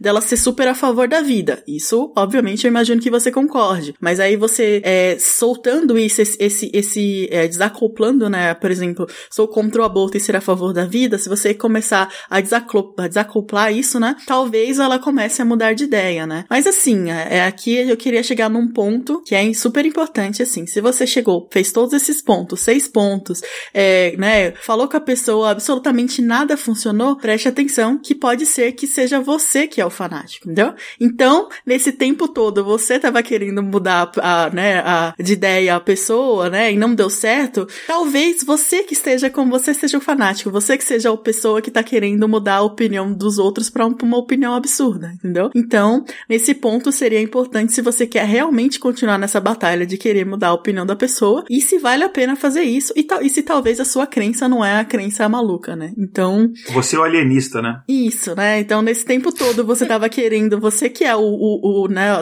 o terraplanista e você estava querendo convencer uma pessoa que, né, a Terra é plana. Então, não é só porque você quer mudar a, a, a cabeça das pessoas que a sua ideia é melhor que a dela, né? Então, acho que se você chegou nesse ponto e realmente não deu nada certo, ou desiste, ou, né, se autoavalie se realmente vale a pena continuar aquilo, né, gente? E acho que é importante avaliar também se o que você tá querendo mudar é uma questão do ponto de vista ético quando uma questão do ponto de vista moral. Isso faz muita diferença. Às vezes a gente confunde uma coisa com a outra. Então, às vezes você quer mudar uma coisa que a pessoa acreditar naquilo ali não vai interferir em nada na sua vida e nem na vida de outras pessoas. Mas você quer porque quer que a pessoa acredite naquilo ali. E aí eu vou usar um exemplo muito simples: religião. Eu tenho uma religião, a outra pessoa tem outra. E aí um tá tentando converter o outro para sua religião. Todos dois têm pensamento pensamentos muito coerentes sobre outras coisas. Os comportamentos deles dois não influenciam em nada em liberdades individuais, nem em concessão ou negação de direitos a ninguém. Eles só exercem a própria religião no seu próprio cantinho. Mas eles querem o tempo todo se convencer, né, de que o outro está errado. Então,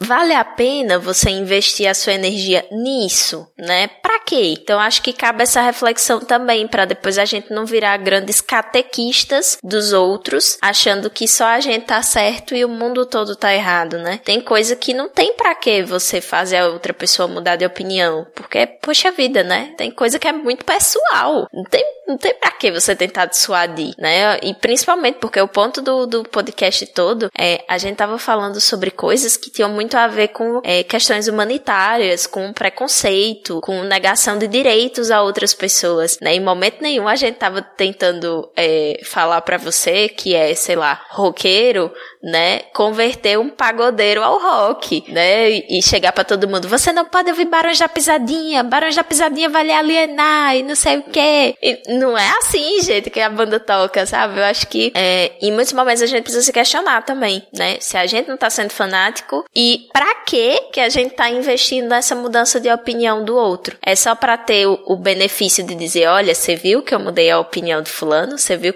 sou o, o digidin, digidin, digidin, né? Sou o, tal ou a tal, porque eu mudei a opinião de pessoa A, B ou C sobre um determinado assunto. Pois é, e, e também lembrar que a diversidade de opiniões das pessoas é, é uma coisa boa, né? Tirando, obviamente, esses pontos que a, a, a gente comentou aqui no, no podcast e que a Dani trouxe agora, a diversidade de opiniões das pessoas reflete a diversidade de personalidades, diversidade de experiências, e isso deve ser abraçado como uma coisa boa e uma coisa que vem acrescentar, né? Então, se você tá nessa, nesse quest aí de querer fazer as pessoas mudarem de opinião, vale a pena refletir do porquê, né? Como a Dani falou, por que, que você tá querendo fazer isso. Talvez é, seja é, pra. É né? É, às vezes, às vezes também é pra homogeneizar as coisas e criar sua própria bolha e seu próprio viés de confirmação, que foi aquilo que a gente falou lá no começo, que é uma coisa negativa, né? Então, é, respeitem a, a, opinião dos outros, apesar de você querer mudar, que, que elas mudem, se, né? Que, que é, você quisesse que elas mudem, mas lembre-se, você não é aquela pessoa, né? Então, se não está, é, né,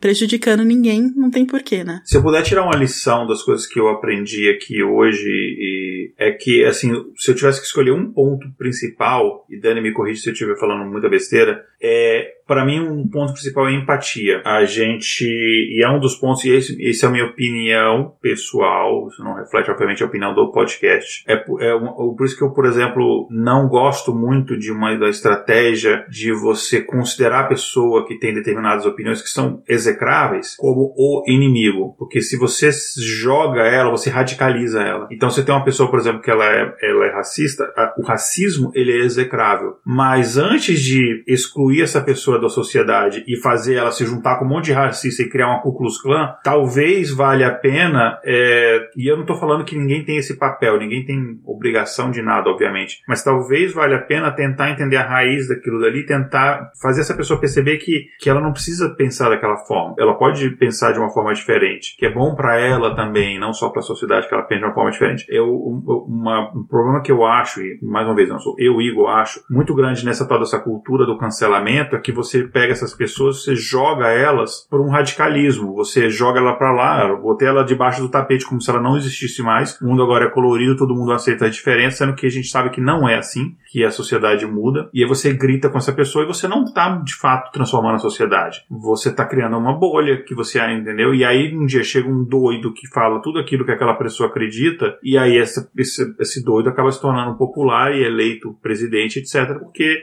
não, nunca foi feito o diálogo. E eu não tô falando falando, mais uma vez, que ninguém tem a obrigação de fazer um diálogo. Eu não tô falando que mulher tem que ficar dando curso para machista, não é isso que eu tô dizendo. Mas eu tô dizendo que é, a transformação ela é muito mais complexa e ela passa pela empatia. Mas é aquilo que a Dani falou, não é empatia ao fato ruim, é você entender a, a, a pessoa, né? E às vezes você, tem algumas pessoas que você consegue trazer, tem, tem casos, assim. É, então, uma estratégia que eu usei muito em relação a, por exemplo, pessoas que eu conheço, amigos e tal, que tinham, cara, umas opiniões muito racistas assim que você fala assim, você até se questionar, fala, não é possível, cara, ele tá fazendo, é um personagem, não é possível que tem alguém que do século XXI pensa assim. E aí eu ficava perguntando, mas pera, me fingi de burro. Não entendi, explica melhor, você acha isso por quê? Ah, tá, mas você acha então que existe alguma coisa dentro do DNA, alguma coisa ali da pessoa negra que ela é mais violenta, ou é mais isso, mais aquilo. Aí você vai instigando e a pessoa, na coisa de tentar entender a própria opinião, ela vê que aquela opinião dela é, uma, é tipo, não faz nenhum sentido. Não faz sentido. Então, é. Agora se eu chegasse, você é um racista, não sei o que lá, Hitler, sai daqui. Aí a pessoa, tipo, cara, tá vendo, ó, tá vendo? Você não pode falar nada mais, não sei o que. É aquela história da Etevaldo e do Jimmy Nosmar, né, que eu falei. É. E aí a gente super entende a raiva e a reação emocional da Etevalda, porque ela já tá cansada de explicar aquilo ali, ela já tá cansada de sofrer uma série de violências, né, e, e preconceitos, e ter que ouvir aquilo e ainda ter que ser palestrinha pro Jimmy Nosmar. Exatamente. Mas ao mesmo tempo, tempo, tem gente que ainda tem paciência para ser palestrinha. Então vamos incentivar, poxa, se você ainda tem paciência, né, para conversar, para entender, faça. Tem muita gente que não tem mais. E eu não julgo nenhum dos dois lados, sabe? Eu não julgo nem quem vai explicar e nem quem não tem é, paciência. É, porque eu entendo é. as duas posições. Eu mesma não tenho mais paciência para lidar com xenofobia. Eu mando se lascar e pronto e acabou. Eu não tenho mais paciência para explicar. Eu, eu acho que tem, tem um, outro, um outro âmbito aí também que, por exemplo, eu sou mais da opinião de que talvez você não precise educar personalmente, sabe? Pessoalmente aquela pessoa e aí sofrer diversas violências e tal. Mas eu acho que, que talvez educar para um, um sentido mais amplo, sabe? Das pessoas, é, ou promover algum, algum tipo de, de mudança no nível societário, sabe? Que, que mesmo que faça que, por exemplo, a próxima geração não seja assim, sabe? É, eu acho que é, que é tão válido, sabe? Então, eu entendo e concordo com as pessoas que não querem pessoalmente desprender o trabalho de fazer aquela pessoa específica específico, aquele grupo de pessoas específico, mudar de opinião, sabe? Porque, obviamente, é desgastante. Ainda mais quando é uma coisa que é, é que te ataca, né, pessoalmente, sabe? Ataca a sua existência. Mas eu acho que, que a gente não, não pode jogar tudo pro alto e, e não, não trabalhar para que, por exemplo, a próxima geração ou outro grupo de pessoas, né, que, que de repente pode chegar naquele nível de radicalização, é, aconteça, sabe? Então, é, eu sou da opinião de que talvez não pessoalmente, mas é, continua assim, sabe? A tentar entender, né? Ver as razões e tentar fazer com que aquilo não se espalhe mais para outras pessoas, né? Talvez seja muito difícil ou muito custoso fazer com que uma pessoa mude de opinião, mas se você preparar o, caminho e contribuir para que as próximas pessoas não, não tenham mais essa opinião, sabe? Eu acho que é tão válido quanto, né? E não são caminhos excludentes, né? A gente pode trabalhar em várias frentes e tem pessoas que têm habilidades para diferentes frentes. Então, tem gente que vai ter habilidade para falar mais pro público no geral, tem gente que vai ter habilidade mais no tete a tete, né, no um a um, e, e tem gente que vai ter habilidade mais para ser combativo, para ir para manifestação, para fazer petição pública, para fazer zoada com relação aos governantes. Então, eu acho que tem espaço para todo mundo. A gente só não tem espaço mais hoje para é, ideias que são preconceituosas travestidas de opinião. Travestidas não, revestidas de opinião, né? Travestidas ia ficar um termo muito ruim. Revestidas de opinião, né? Eu acho que a única coisa que a gente não tem mais espaço hoje na sociedade é isso. E eu acho assim, eu acho que o papel, por exemplo, de você... Eu vou pegar um exemplo do racismo que eu estava falando antes. O papel de você falar e, e explicar para as pessoas sobre é, por que o racismo é negativo e a, a, raiz dele, que ele é estrutural e que não é só uma questão que as pessoas acham, ah, eu não sou racista porque eu tenho um colega que joga bola comigo que ele é negro. Enfim, é, mas se ele namorar sua filha, você não ia gostar, né? Então você é racista. Eu acho que é, o papel disso não tem que ser, do, do, por exemplo, do, da pessoa que sofre aquela violência, né? Não tem que ser do negro, por exemplo, falar, não, tem que ser, por exemplo, eu que nunca sofri racismo, de, mas que entendo que aquilo é errado. Se tem um amigo meu que num grupinho do Zap fala uma piadinha racista, eu chegar, não com 20 pedras na mão a princípio, a não ser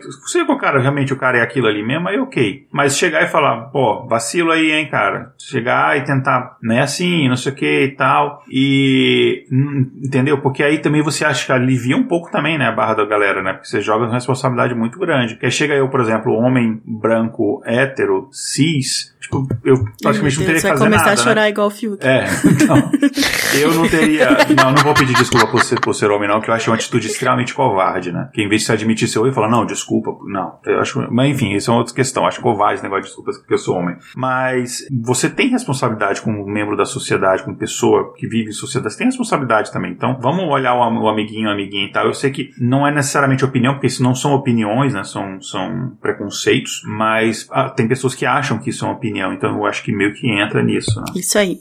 E falamos bastante, o episódio foi muito legal, sabe? Adorei. Falamos muita coisa muito interessante. E a gente vai acabar aqui o assunto, mas o episódio ainda tem um pedacinho. Fica aí com a gente. A gente vai agora pro nosso quadro Espaço Amostral.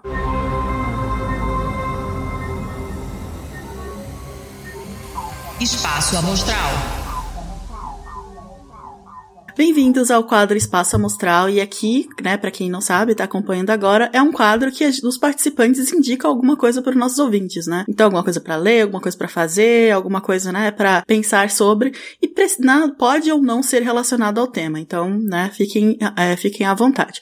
E como a gente é educado, primeiro a gente chama os convidados, né, Dani? O que, que você trouxe pra gente hoje? Então, né, eu peguei até a dica para pescar, para lembrar direitinho. É, é um livro de comédia. Gente, vai ter algumas coisas assim que a gente vai olhar e vai dizer, hum, talvez hoje em dia não caiba mais dessa forma, porque é um, um livro de comédia dos anos 90 barra 2000, certo? É da mesma autora daquele livro e filme Os Delírios de Consumo de Becky Bloom, né? Um clássico do, do humor. É, essa mesma autora fez um livro chamado, Sam, chamado Samantha Sweet, Executiva do Lar. O livro é, é muito divertido, porque ele conta a história de uma advogada que ela dá um vacilo muito grande grande na empresa que ela trabalha. E a vida dela muda de cabeça para baixo por conta desse vacilo e ela acaba virando empregada doméstica. E aí, por que é que eu quis trazer esse livro? Primeiro porque ele é uma coisa leve para você ler. Eu acho que ultimamente a gente anda precisando, né, de umas coisinhas assim para espairecer. E segundo porque tem tudo a ver com mudar de ideia, porque mostra é, quando a Samantha ela sai do meio corporativo e ela tem contato com outras realidades e ela passa a viver e ouvir outras pessoas pessoas, ela começa a mudar de opinião sobre o que ela pensava que era a vida, sobre o que ela pensava que, que era, sei lá, sucesso, dinheiro, enfim. Ela começa a questionar vários valores dela, justamente por passar a ter, passar a conviver em outros locais, né, e ter contato com outras coisas. Então, esse livro mostra de modo bem prático, assim, qual é a melhor forma de você é, repensar suas opiniões, que é mudando o seu contexto. Legal, bem, bem legal. Primeira vez que a gente trouxe aqui um livro de comédia, né? Então, olha aí, gente. Aproveitem que é bem legal. Eu sou gaiata, eu sou gaiata, mulher. Eu gosto dessas coisas assim. Tu, Lógico. tu sabe, tu melhor do que ninguém sabe. Pois é. E você, Igor? O que, que você trouxe pra gente hoje? Então, eu trouxe duas coisas, é, e eles são é, coisas bem diferentes, e bem, bem, diferentes do tema e tal. Um é um disco, eu sou, eu não sei se o pessoal hoje em dia chama disco, mas eu chamo de disco. Como é que chama? Eu, eu sei que não é CD, é um álbum, álbum disco, álbum. enfim. Álbum, ok. Então é um álbum da banda, uma, uma, banda que eu acho muito legal, Flaming Lips. O Flaming Lips lançou um álbum novo esse ano, que é muito, muito legal. Meio, na, bem naquela pegada Flaming Lips, assim, meio, meio deprê e tal, mas muito legal. Que chama é, American Head. Tá disponível no Spotify, YouTube, enfim, gratuito, não precisa gastar dinheiro com isso. Então bota lá Flaming Lips American Head, tem um álbum completo já pra, pra escutar. E outra é uma série, enfim, é uma série da, da Apple TV, eu sei que não é tão comum como Netflix e tal, mas eu resolvi saber um, sair um pouquinho da Amazon Prime e Netflix. É, é uma série muito bacana da, da Apple TV. Tem uma temporada só, mas a segunda temporada tá saindo agora em junho. É, então dá tempo de ver, acho que são, primeira temporada são só 10 episódios, que chama Home Before Dark. É, tipo, em casa de, antes de escurecer. Que uh, vou tentar explicar sem dar spoiler. Basicamente é o seguinte: tem uma, é uma história de um, de um cara, é, o, acho que o nome dele é John Surtees, enfim, é o cara lá, o, o, o menino lá do filme Across the Universe. Ele fez vários filmes, eu lembro desse daí enfim, é um, é um, tem esse cara, ele é jornalista, enfim, aí a família dele, e eles moram em Nova York, de repente, enfim, ele perde o emprego, ele tem que ir embora de Nova York para a cidadezinha do interior em que ele cresceu. É, porque, enfim, lá ele pode morar na casa do pai dele e tal, que o pai dele tá, tipo, num um, um abrigo, no asilo e tal, ele consegue morar lá e tal, e, enfim, até ele conseguir um outro emprego e, e se reestruturar. E ele tem uma filha, a filha do meio dele ali, acho que ela tem, sei lá, 11, 10 anos, 11 anos, não sei, mas ela é, tipo, ela é jornalista mirim, ela tinha um jornalzinho que circulava ali no, na, no bairro e tal de Nova York. Só que a menina tem um talento incrível para investigar. E não é uma série infantil, ela tem alguns temas pesados e tal. E só que tem um crime do passado dessa cidade e a cidade, todo mundo meio que tenta esquecer aquilo, tenta passar pano em cima daquilo e tenta não fingir que nada aconteceu, que tá tudo bem, que não sei o que, e ela fica inconformada com aquilo. E aí você vai descobrindo o segredo e o podres da cidade inteira. É... E é muito legal, é muito legal. É, então, para quem gosta de mistério, questão de é, série de investigação, não sei o que, Home Before Dark. Se você não tem o Apple TV, enfim, como a gente diz aqui, give your jumps, né? Se dar seus pulos, tem como você conseguir de outras formas, é, que a gente não está recomendando, que fique muito claro.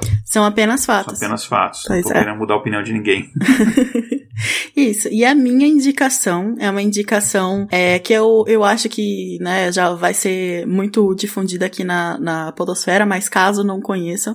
Então a minha indicação é que semana passada estreou finalmente a série do caso Evandro na Globoplay. Então, se você é fã do, do podcast, ou se você nunca ouviu falar, né, pode todo mundo procurar. É muito legal. Já saiu quatro episódios, eles estão lançando dois, a, a, né, a, dois de cada vez, né, a cada semana. E assim, para quem não teve, né, o pique de ouvir, nem sei quantos episódios são. Eu, tipo, eu acho que eu parei também na metade, que eu acho que começou a ficar um pouco pesado. E aí você fala, ah, depois eu ouço, depois eu ouço, e aí quando eu vi tinha 10 episódios não ouvidos. São mais de 30, eu escutei todos. Muito bom o podcast. É, pois é. Então, eu, o meu foi assim, eu não vou ouvir dessa semana, né, que vou ouvir quando eu tiver mais calma. Aí quando eu olho, tem 10 episódios não ouvidos. e aí acabou ficando para trás. Mas a série tá bem legal. É, parece que vai ter informações novas, né? Então, gente, acompanhe, prestigiem aí nosso, nosso querido Ivan, que é que veio da, veio da nossa podosfera e tá aí alcançando voos maiores e, e, não só por isso, né, gente? A, a, história é muito boa, é um caso muito importante e eu acho que até, né, até agora, né, o que foi lançado, o que eu vi, a série tá bem legal, tá bem, bem, é, seguindo o que o, que o Ivan tinha feito, o trabalho dele e, né, conseguiu, obviamente, né, com a carteirinha mais ainda da Globo, né, ele conseguiu mais entrevistas e depoimentos que o Ivan não teve acesso nos, nos podcasts, né? Então isso enriqueceu bastante a história. Então acompanha aí a série do caso Evandro, assistam, quiser comentar com a gente também, comenta é, e é isso, gente. De novo, agora vamos agradecer, né? Principalmente a Dani, ao Igor vieram aqui. A Dani já é a segunda tentativa de gravar, então a gente muito mais feliz dela ter voltado, né? Não, acredito acredito nesse tema, vamos voltar a gravar. É... e aí, Dani, seu encerramento, considerações, jabá, onde a gente acha? Gente, muito obrigada pelo convite, de verdade. Eu fiquei extremamente triste quando a gente não conseguiu gravar da primeira vez, né? Mas estou muito feliz da gente ter conseguido, né? De ter dado tudo certo. E muito obrigada pelo convite, né? Foi uma delícia a conversa, eu nem vi a hora passar, então, assim, foi muito gostoso o papo. E vocês me acham nas redes sociais como arroba baianadan, com N no final, né? É, vocês também podem acessar o meu portfólio, né? Que é sertãopc.tk, né? sertãopc.tk. Vocês me acham lá, tem os textos que eu escrevo, tem todos os podcasts que eu participo, tem os serviços que eu ofereço enquanto profissional da psicologia. Então, vocês acham tudo lá, né? Tanto a, a, a parte da podosfera e de sub-web celebridade, quanto a parte profissional, né? E se quiser me encontrar nas redes sociais, arroba baianadan em tudo, sim é em tudo mesmo, até no LinkedIn.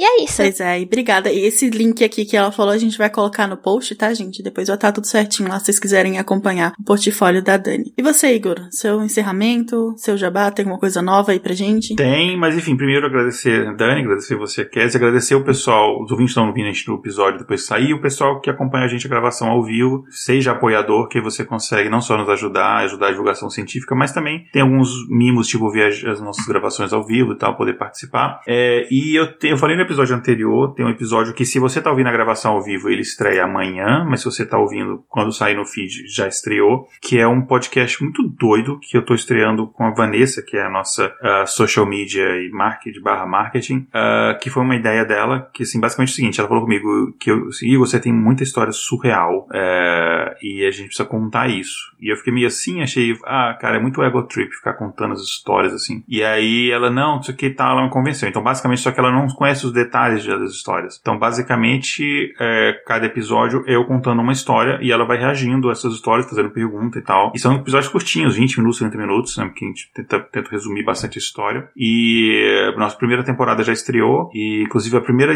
o, o título, deixa eu pegar até aqui o título, ele vai sair, pra quem tá ouvindo ao vivo, ele sai amanhã, né? O título da primeira história é, é eu conto a história de quando eu fui um suspeito é, do FBI, um, um, suspeito de um assassinato, né? Que o FBI estava investigando. É, são histórias reais, enfim. Então não tem, não vou dar spoiler das próximas. Pois é, nem, nenhuma história inventada. Eu tô doida não, pra ouvir só... também, que eu não, não sei os detalhes também. Eu tô até com medo agora, sabe? pois é, enfim, então o nome do podcast é Aconteceu com Igor. É, não tem o um artigo, não é o Igor, é só com Igor. É, então Aconteceu com Igor. Uh, já está nesse momento aqui, não o episódio, tem só um áudiozinho lá de apresentação, mas o, o podcast já está disponível na, nas plataformas de podcast, então já dá para o pessoal assinar. E se quem tá ouvindo isso depois, quando sair é, o nosso episódio aqui no feed, já deve ter, deve ter acho que já dois episódios já no ar, se bobear. Então, é, escutem, enfim, e a não ser que você seja da minha família, não escutem, porque vai ter episódio que vocês não vão gostar de ouvir. É, e depois comentem o que vocês acharam. E é isso, gente. Estamos aqui ansiosos pelo aconteceu com o Igor. E, e, assim, é o que eu comentei da outra vez. Se ele tem seis histórias malucas para contar, imagina. Eu não tenho seis histórias normais para contar no podcast. Não, a gente já tá, já tá fazendo pré-produção da segunda temporada já. Olha isso, gente. Que absurdo. Isso, é... Não, a gente, a gente fez uma pré-listagem, assim, de, de histórias, assim, tem coisa de mais de 50, assim. Meu Deus. É porque quando a gente grava podcast, parece que a aleatoriedade chama. Pois é. Hum. Uhum. uhum. a gente, né? A gente não quer viver histórias aleatórias, mas quando você menos espera, você já tá vivendo histórias aleatórias e começa a pensar, acho que isso seria bom para falar no podcast. pois Sim. é. Mas é isso, gente. Muito obrigada por ter ficado aqui com a gente esse tempo todo. Quem tava aqui online, é, ao vivo, obrigada. E quem tá ouvindo também no feed. E é isso, né? Até o próximo episódio. E voltem sempre. E vamos dar um tchau, tchau, gente. Tchau, tchau. Tchau, tchau. Tchau, tchau. Na da Nova.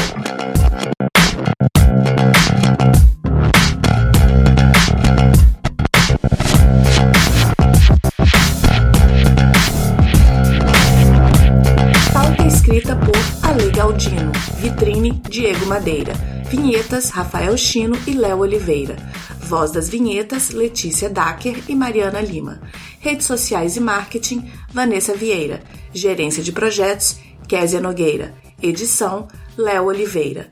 Para saber mais sobre o nosso projeto ou nos apoiar, visite intervalodeconfianca.com.br.